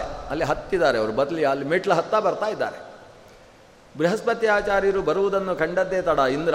ಓ, ಈಗ ನಾನು ಒಂದು ಸಲ ಎದ್ದು ನಿಲ್ಲಬೇಕಾಗ್ತದಲ್ವಾ ಸ್ವಲ್ಪ ಊಟ ಜಾಸ್ತಿ ಆಗಿತ್ತು ಅನಿಸುತ್ತೆ ಇಂದ್ರನಿಗೆ. ಇಂದ್ರ, ಯಸ್ವಾಹ ಅಂತ ಕೊಟ್ಟದ್ದು ಜಾಸ್ತಿ ಆಗಿತ್ತು. ಒಂದು ಸಲ ಎದ್ದು ನಿಲ್ಲಬೇಕಾಗ್ತದಲ್ಲ ಅಂತ ಯೋಚನೆಗೆ ಇಟ್ಟಿತು. ಸರಿ, ಏನು ತೊಂದರೆ ಇಲ್ಲ.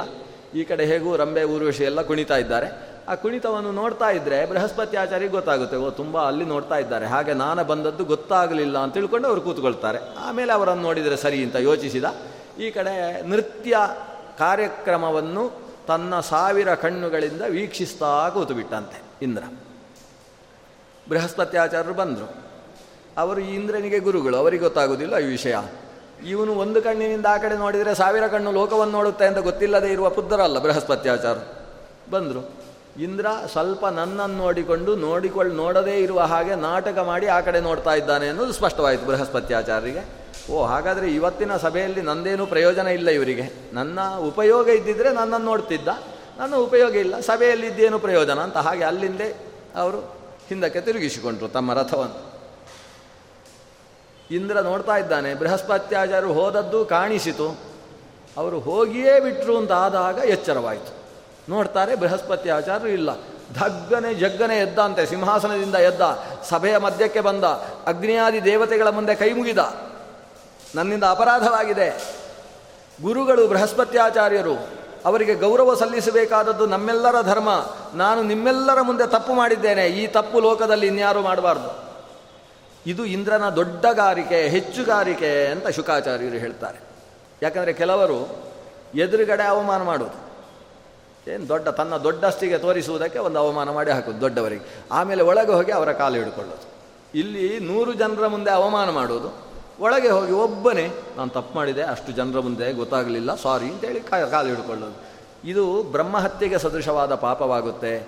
ತಾನು ಪ್ರಮಾದವಶಾತ್ ಒಬ್ಬ ಹಿರಿಯನನ್ನು ಅವಮಾನಿಸಿದರೆ, ಅದಕ್ಕೆ ಕ್ಷಮೆಯನ್ನು ಎಲ್ಲಿ ಕೇಳಬೇಕು? ಅದಕ್ಕಿಂತ ದೊಡ್ಡ ಸಭೆಯಲ್ಲಿ ಕೇಳಬೇಕು, ಇಲ್ಲ ಅದೇ ಸಭೆಯಲ್ಲಿ ಕೇಳಬೇಕು? ಅದು ಬಿಟ್ಟು ಒಳಗೆ ಹೋಗಿ ಕ್ಷಮೆ ಕೇಳುವುದಲ್ಲ. ಇಂದ್ರನಲ್ಲಿ ಅಂತಹ ಹೆಚ್ಚುಗಾರಿಕೆ ಇದೆ. ತಾನು ತಪ್ಪು ಮಾಡಿದ ತಪ್ಪು ಮಾಡಿದ ಕೂಡಲೇ ತನ್ನ ತಪ್ಪಿನ ಅರಿವಾಯಿತು. ಅದೇ ಸಭೆಯಲ್ಲಿ ಕ್ಷಮೆ ಯಾಚಿಸಿದ, ಬನ್ನಿ ನಾವೆಲ್ಲ ಒಟ್ಟಿಗೆ ಹೋಗೋಣ ಬೃಹಸ್ಪತಿ ಆಚಾರ್ಯರನ್ನು ಸಮಾಧಾನ ಮಾಡೋಣ ಅಂತ ಹೇಳಿ ಹೊರಟೇ ಬಿಟ್ಟ ಎಲ್ಲ ಅಗ್ನಿಯಾದಿ ದೇವತೆಗಳ ಜೊತೆಗೆ ಇಂದ್ರ ಪುರೋಹಿತರ ಮನೆಗೆ ಬರ್ತಾನೆ. ಮನೆಗೆ ಬಂದರೆ ಅಲ್ಲಿ ತಾರಾದೇವಿ ಇದ್ದಾಳೆ. ಆದರೆ ಬೃಹಸ್ಪತಿ ಆಚಾರ್ಯರ ಸುದ್ದಿ ಇಲ್ಲ. ಎಲ್ಲಿ ಹೋಗಿದ್ದಾರೆ? ತಾರೆಯೂ ಕೂಡ ಹೇಳುವುದಿಲ್ಲ. ಎಲ್ಲಿದ್ದಾರೆ ಗೊತ್ತಿಲ್ಲ. ಹುಡುಕಾಡಿಸಿದ್ದಾಯಿತು. ಇಂದ್ರ, ಚಂದ್ರ, ಇಂದ್ರನಿಗೆ ಮತ್ತು ಚಂದ್ರನಿಗೆ ಮತ್ತು ಸೂರ್ಯನಿಗೆ ಇಂದ್ರ ಹೇಳಿದ, ಎಲ್ಲಿದ್ದಾರೆ ಅಂತ ಹೇಳಬೇಕು. ಸರ್ವಸಾಕ್ಷಿಗಳಾದ ಚಂದ್ರ ಸೂರ್ಯರಿಗೂ ಕೂಡ ಬೃಹಸ್ಪತ್ಯಾಚಾರ್ಯರು ಕಾಣಿಸಲಿಲ್ಲ. ಬೃಹಸ್ಪತ್ಯಾಚಾರ್ಯರು ಅದೃಶ್ಯರಾಗಿ ಹೋಗಿದ್ದಾರೆ. ಈ ಸುದ್ದಿ ಮರುದಿವಸದ ಎಲ್ಲ ಮಾಧ್ಯಮಗಳಲ್ಲೂ ಕೂಡ ಪ್ರಮುಖ ಸುದ್ದಿ, ಬ್ರೇಕಿಂಗ್ ನ್ಯೂಸ್. ಏನಂದರೆ ಬೃಹಸ್ಪತ್ಯಾಚಾರ್ಯರ ಕಣ್ಮರೆ ಅಂತ ಒಂದು ಸುದ್ದಿ. ಈ ಸುದ್ದಿ ಮೊದಲು ಲೋಕದಲ್ಲಿ ಪ್ರಸಾರ ಆಗುವುದಕ್ಕಿಂತ ಮುಂಚೆ ಸಿಕ್ಕಿದ್ಯಾರು ಅಂದರೆ ಶುಕ್ರಾಚಾರ್ಯರಿಗೆ. ಓ, ನಮ್ಮ ಆ ಪುರೋಹಿತರು ಕಣ್ಮರೆಯಾಗಿದ್ದಾರೆ ಅಂತ ಶುಕ್ರಾಚಾರ್ಯರಿಗೆ ವಿಷಯ ಗೊತ್ತಾಯಿತು. ಗೊತ್ತಾದದ್ದೆಡ ಶುಕ್ರಾಚಾರ್ಯ ಶಿಷ್ಯರನ್ನೆಲ್ಲ ಕರೆದರು, ಒಳ್ಳೆ ಅವಕಾಶಕ್ಕಿದೆ ಹೊಡೀರಿ ಅಂತ. ನಿಮಗೆ ದೇವಲೋಕವನ್ನು ಆಕ್ರಮಿಸುವುದಕ್ಕೆ ಒಂದು ವಿಶಿಷ್ಟವಾದ ಅವಕಾಶ, ನಾನು ಹೇಗೂ ನಿಮ್ಮನ್ನು ಕುರಿತು ಹೋಮ ಮಾಡ್ತೇನೆ, ಅಲ್ಲಿ ಹೋಮ ಮಾಡಲಿಕ್ಕೆ ಯಾರೂ ಇಲ್ಲ, ನೀವು ಹೊಡೀರಿ. ಗುರುಗಳ ಆದೇಶ ಸಿಕ್ಕಿದ್ದೇ ಥರ ದೇವತೆಗಳು ಇಡೀ ದೇವತೆಗಳನ್ನೆಲ್ಲ ಎಲ್ಲಿ ಬೇಕಂದ್ರೆ ಅಲ್ಲಿ ಓಡಿಸಿಬಿಟ್ರಂತೆ. ಅಟ್ಟಾಡಿಸಿಬಿಟ್ರು. ದೇವತೆಗಳ ಸಮಗ್ರ ಐಶ್ವರ್ಯ ದೈತ್ಯವಶವಾಗಿ ಹೋಯಿತು. ಅದು ಶುಕ್ರಾಚಾರ್ಯರ ಪ್ರಭಾವ. ನೋಡಿ, ಪುರೋಹಿತರಿಗೆ ಎಷ್ಟು ಮಹತ್ವ ಇದೆ ಅನ್ನೋದನ್ನು ಸಂಕ್ಷೇಪವಾಗಿ ಶ್ರೀಮದ್ ಭಾಗವತ ನಿರೂಪಣೆ ಮಾಡುತ್ತೆ. ಇಂದ್ರಾದಿ ದೇವತೆಗಳಿಗೆ ಆ ಕುಲ ಪುರೋಹಿತರು ಕೊಡ್ತಾ ಇದ್ದಂತಹ ಶಕ್ತಿ ಏನು ಅನ್ನುವುದು ಇದರಿಂದ ವ್ಯಕ್ತವಾಗುತ್ತೆ. ಅಂತೂ ಶುಕ್ರಾಚಾರ್ಯರ ಬಲದಿಂದ ಇಡೀ ದೇವಲೋಕ ದೈತ್ಯವಶವಾಗಿ ಹೋಯಿತು. ದೈತ್ಯವಶವಾದಂತಹ ಸ್ಥಿತಿಯಲ್ಲಿ ಇಂದ್ರ ಹೋಗಿ ಚತುರ್ಮುಖನ ಹತ್ರ ದೂರಿಕೊಂಡ. ಚತುರ್ಮುಖ ಹೇಳಿದ, ಮಾಡಿದ್ದುಣ್ಣೋ ಮಹಾರಾಯ ಅಂತ ಹೇಳಿದ. ನೀನು ಮಾಡಿದ್ದು, ನೀನಾಗೇ ಮಾಡಿಕೊಂಡದ್ದು. ಇವ ಮತ್ತೆ ಕಾಲು ಹಿಡಿದು ಬೇಡಿಕೊಂಡ. ನನಗೊಂದು ಅನುಗ್ರಹ ಮಾಡಬೇಕು. ಏನು ಮಾಡಬೇಕು ಅಂತ ಗೊತ್ತಾಗ್ತಾ ಇಲ್ಲ. ತಪ್ಪು ನನ್ನದು. ಆದರೆ ತಪ್ಪಿನಿಂದ ಕ್ಲೇಶವನ್ನು ಅನುಭವಿಸುವುದು ಅಗ್ನಿಯಾದಿ ದೇವತೆಗಳು. ದಯವಿಟ್ಟು ಇದಕ್ಕೆ ಅನುಗ್ರಹ ಅನುಕೂಲ ಅನುಕೂಲ ಮಾಡಿಕೊಡಬೇಕು. ಚತುರ್ಮುಖ ಹೇಳಿದ ಹಾಗಿದ್ದರೆ ಆ ಪುರೋಹಿತರ ಜಾಗದಲ್ಲಿ ಅವರು ಬರುವಲ್ಲಿಯ ತನಕ ಒಂದು ಪರ್ಮನೆಂಟಾಗಿ ಅಲ್ಲ, ಒಂದು ಈಗ ಸ, ಈ ಕಾಲಕ್ಕೆ ತಾತ್ಕಾಲಿಕವಾಗಿ ಇನ್ನೊಬ್ಬ ಪುರೋಹಿತರನ್ನು ನೀನು ಕೂಡಿಸಿಕೊಳ್ಳಬೇಕು. ಇಂದ್ರೆ ಹೇಳಿದ ಅಂತಹ ಶಕ್ತಿ, ಅಂತಹ ವ್ಯಕ್ತಿತ್ವ ಎಲ್ಲಿದೆ? ಚತುರ್ಮುಖ ಹೇಳಿದ, ನಾನೇ ಎಲ್ಲರ ಹಣೆ ಬರಹ ಬರೆದದ್ದು ಅಂಥವ ಅಂತ ಹೇಳಿದರೆ ಒಬ್ಬ ಇರುವುದೀಗ ಅಲ್ಲಿ ತ್ವಷ್ಟೃ ಪ್ರಜಾಪತಿಯ ಮಗನಾದಂತಹ ಯಾವ ವಿಶ್ವರೂಪ ಇದ್ದಾನೆ, ಅವ ನಾಲ್ಕು ವೇದಗಳಲ್ಲೂ ಪಾರಂಗತ. ಅವನಿಗೆ ವೇ ಮೂ ಅಂತ ಅವನ ಹೆಸರನ್ನು ಹೇಳ್ಬೋದು ನಮ್ಮಲ್ಲಿದ್ದವರಿಗೆಲ್ಲ ವೇ ಮೂ ಅಂತ ಹಾಕಿ ಅದು ವೇದವನ್ನು ಮೂಲೆಗೆ ಹಾಕಿದವರು ಅಂತ ಅರ್ಥ ಆಗೋಗಿದೆ ಈಗ. ಇವರು ವೇದಮೂರ್ತಿಯಿಂದ ಬರೆಯುವುದು, ಆದರೆ ಪೂರ್ತಿ ಬರೀಲಿಕ್ಕಿಲ್ಲ, ವೇ ಮೂ ಅಂತ ಪ್ರಿಂಟ್ ಹಾಕಿ ಮಾಡೋದು ಇದು ವೇದಮೂರ್ತಿ, ನಾಲ್ಕು ವೇದಗಳನ್ನು ಕೂಡ ತನ್ನಲ್ಲಿ ತಾನು ಆತ್ಮಸಾತ್ಕರಣ ಮಾಡಿಕೊಂಡಿರತಕ್ಕಂತಹ ವ್ಯಕ್ತಿತ್ವ ವಿಶ್ವರೂಪನದ್ದು. ಆ ವಿಶ್ವರೂಪನನ್ನು ನೀನು ಪುರೋಹಿತನನ್ನಾಗಿ ಸ್ವೀಕಾರ ಮಾಡು. ಹೀಗೆ ಚತುರ್ಮುಖರಿಂದ ಆದೇಶವನ್ನು ಪಡೆದಂತಹ ದೇವತೆಗಳು ವಿಶ್ವರೂಪಾಚಾರ್ಯರಲ್ಲಿ ಬಂದು ನಮ್ಮ ಪೌರೋಹಿತ್ಯವನ್ನು ಒಪ್ಪಿಕೊಳ್ಳಬೇಕು ಅಂತ ಪ್ರಾರ್ಥಿಸಿದರು. ವಿಶ್ವರೂಪನಿಗೆ ದೇವತೆಗಳೇನಾಗಬೇಕು? ಚಿಕ್ಕಪ್ಪಂದಿರ ಆಗಬೇಕು ಚಿಕ್ಕಪ್ಪಂದಿರ ಯಾಕಂದರೆ ಆದಿತ್ಯ ಮಗನ ಮಗ ವಿಶ್ವರೂಪ. ಆದಿತ್ಯ ಮಕ್ಕಳು ದೇವತೆಗಳು. ಆದ್ದರಿಂದ ದೇವತೆಗಳ ಮುಂದೆ ಇವ ನಮಸ್ಕಾರ ಮಾಡ್ತಾನೆ. ನನ್ನನ್ನು ನೀವು ಕೇಳಿಕೊಳ್ಳುವುದಲ್ಲ, ಆದೇಶ ಮಾಡಬೇಕು. ನೀವು ಮಾಡು ಅಂತ ಹೇಳಿದರೆ ಮಾಡಬೇಕಾದಂತಹ ಮಕ್ಕಳು ನಾವು. ಹಿರಿಯರು, ಅಪ್ಪಂದಿರು, ಚಿಕ್ಕಪ್ಪಂದಿರು ಮಾಡು ಅಂತ ಹೇಳಿದಾಗ ಮಾಡುವುದಿಲ್ಲ ಅಂತ ಹೇಳುವ ವ್ಯಕ್ತಿ ಒಬ್ಬ ಇದ್ದರೆ ಅವ ಆ ತಂದೆಗೆ ಹುಟ್ಟಿದ ಅಮೇಧ್ಯ. ಅದು ನಿಜವಾದ ಮಗ ಅಲ್ಲ. ಅಂತ ಹೇಳುವ ಮಾತುಗಳನ್ನು ನೀವು ಆಡ್ತಾನೆ. ಆದರೆ ಕೊನೆಗೆ ಕೈ ಮುಗಿದು ಹೇಳ್ತಾನೆ, ಆದರೆ ನೀವು ಕೇಳಿದ್ದನ್ನು ನಡೆಸುವುದಕ್ಕೆ ನಾನು ಸಿದ್ಧ. ಆದರೆ ಪೌರೋಹಿತ್ಯ ಮಾಡಬೇಕು ಅಂತ ಕೇಳ್ತೀರಲ್ಲ ನೀವು? ಈ ಪೌರೋಹಿತ್ಯ ಅನ್ನೋದು ನಮ್ಮ ಬ್ರಹ್ಮವರ್ಚಸ್ಸನ್ನು ವ್ಯಯ ಮಾಡುವಂಥದ್ದು. ಬ್ರಹ್ಮವರ್ಚ ಅಪವ್ಯಯಂ. ಬ್ರಹ್ಮವರ್ಚಸ್ಸನ್ನು ಅಪವ್ಯಯ ಮಾಡತಕ್ಕಂತಹ ಪೌರೋಧಸಂ. ಈ ಪುರೋಹಿತನಾಗಬೇಕು ಅಂತ ಕೇಳ್ತೀರಲ್ಲ? ಸ್ವಲ್ಪ ಕಷ್ಟವಾಗಿದೆ. ಆದರೆ ಚಿಕ್ಕಮ್ಮದ್ನಿರ ಮಾತು ಆದ್ದರಿಂದ ನಾನು ನಿರಾಕರಿಸುವ ಹಾಗಿಲ್ಲ. ನಾನು ಮಾಡ್ತೇನೆ ಅಂತ ಒಪ್ಪಿಕೊಳ್ತಾನೆ. ಈ ಪೌರೋಹಿತ್ಯದ ಬಗ್ಗೆ ಬೈಗಳಿನ ಮಾತು ಒಂದು ಎರಡು ಶ್ಲೋಕದಲ್ಲಿದೆ. ಅದರ ಅರ್ಥವನ್ನು ನಮ್ಮ ಹಿರಿಯರು ವ್ಯಾಖ್ಯಾನದಲ್ಲಿ ಹೇಳ್ತಾರೆ, ಪೌರೋಹಿತ್ಯ ಬ್ರಾಹ್ಮಣನ ಕರ್ತವ್ಯ. ಆದರೆ ಅದನ್ನು ಬೈಯುವುದು ಯಾಕೆಂದರೆ, ಅದು ತುಂಬ ಕಷ್ಟ ಇದೆ ಅಂತ ತಿಳಿಸುವುದಕ್ಕೆ. ಆ ಪೌರೋಹಿತ್ಯವನ್ನು ಮಾಡುವ ವ್ಯಕ್ತಿ ಜಾಗ್ರತೆಯಾಗಿರಬೇಕು ಅನ್ನುವುದನ್ನು ಎಚ್ಚರಿಸುವುದಕ್ಕೋಸ್ಕರ. ಪೌರೋಹಿತ್ಯ ಮಾಡಿದರೆ ನರಕಕ್ಕೆ ಹೋಗ್ತಾನೆ ಅಂತ ಹೇಳುವ ಮಾತು ಇದೆ. ನಿನಗೆ ಅಕಸ್ಮಾತ್ ನರಕಕ್ಕೆ ಹೋಗಬೇಕು ಅಂತಿದ್ರೆ ಪೌರೋಹಿತ್ಯ ಮಾಡು ಅಂತ ಒಂದು ಮಾತು ಪುರಾಣದಲ್ಲಿ ಬರುತ್ತೆ. ನರಕ ಮತಿಶ್ಚೇತ್ತೇ ಪೌರೋಹಿತ್ಯಂ ಸಮಾಚಾರ ಅಂತ ಒಂದು ಮಾತು ಬರುತ್ತೆ.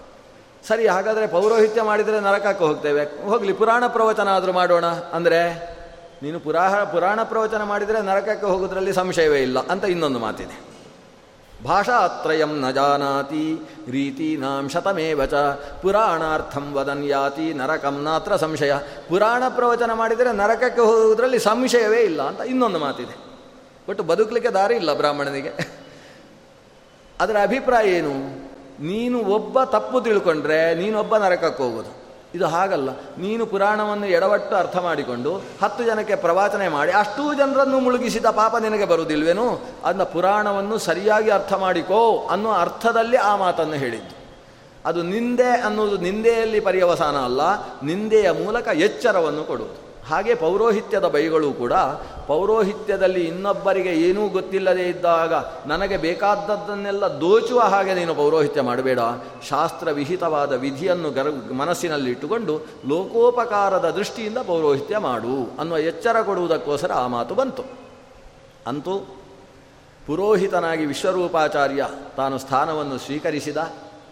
ಸ್ವೀಕರಿಸಿದಂತಹ ವಿಶ್ವರೂಪಾಚಾರ್ಯ ಮೊದಲು ಮಾಡಿದ ಕೆಲಸ ಏನು ಅಂದರೆ ಇಂದ್ರನನ್ನು ಹತ್ತಿರಕ್ಕೆ ಕರೆದು ಸ್ನಾನ ಮಾಡು ಅಂತ ಹೇಳಿ ಸ್ನಾತನಾಗಿ ಶುದ್ಧನಾದಂತಹ ಇಂದ್ರನಿಗೆ ದೈತ್ಯರಿಂದ ರಕ್ಷಣೆಯನ್ನು ಕೊಡಬಲ್ಲಂತಹ ಒಂದು ನಾರಾಯಣ ವರ್ಮ ಅನ್ನುವ ಮಹಾಮಂತ್ರವನ್ನು ಉಪದೇಶಿಸಿ, ಆ ಉಪದೇಶಿಸಿದ ಮಂತ್ರ ಪ್ರಭಾವದಿಂದ ಮತ್ತೆ ಇಂದ್ರಾದಿಗಳನ್ನು ಸ್ವರ್ಗದಲ್ಲಿ ಯಥಾಸ್ಥಾನದಲ್ಲಿ ಕುಳ್ಳಿರಿಸುವಂತಹ ಮಹಾಕರ್ಮವನ್ನು ಆ ವಿಶ್ವರೂಪ ಅನ್ನುವ ವಿಶ್ವಕರ್ಮ ನಡೆಸಿದ ಅನ್ನುವ ಕಥೆಯ ಜೊತೆಗೆ ಇವತ್ತಿನ ಚಿಂತನೆಯನ್ನು ನಿಲ್ಲಿಸುವ ನಾಳೆ ನಾರಾಯಣ ವರ್ಮದ ಅನುಸಂಧಾನದ ಜೊತೆಗೆ ಮುಂದಿನ ಕಥಾಭಾಗದ ಅನುಸಂಧಾನ ನಡೆಯುತ್ತೆ.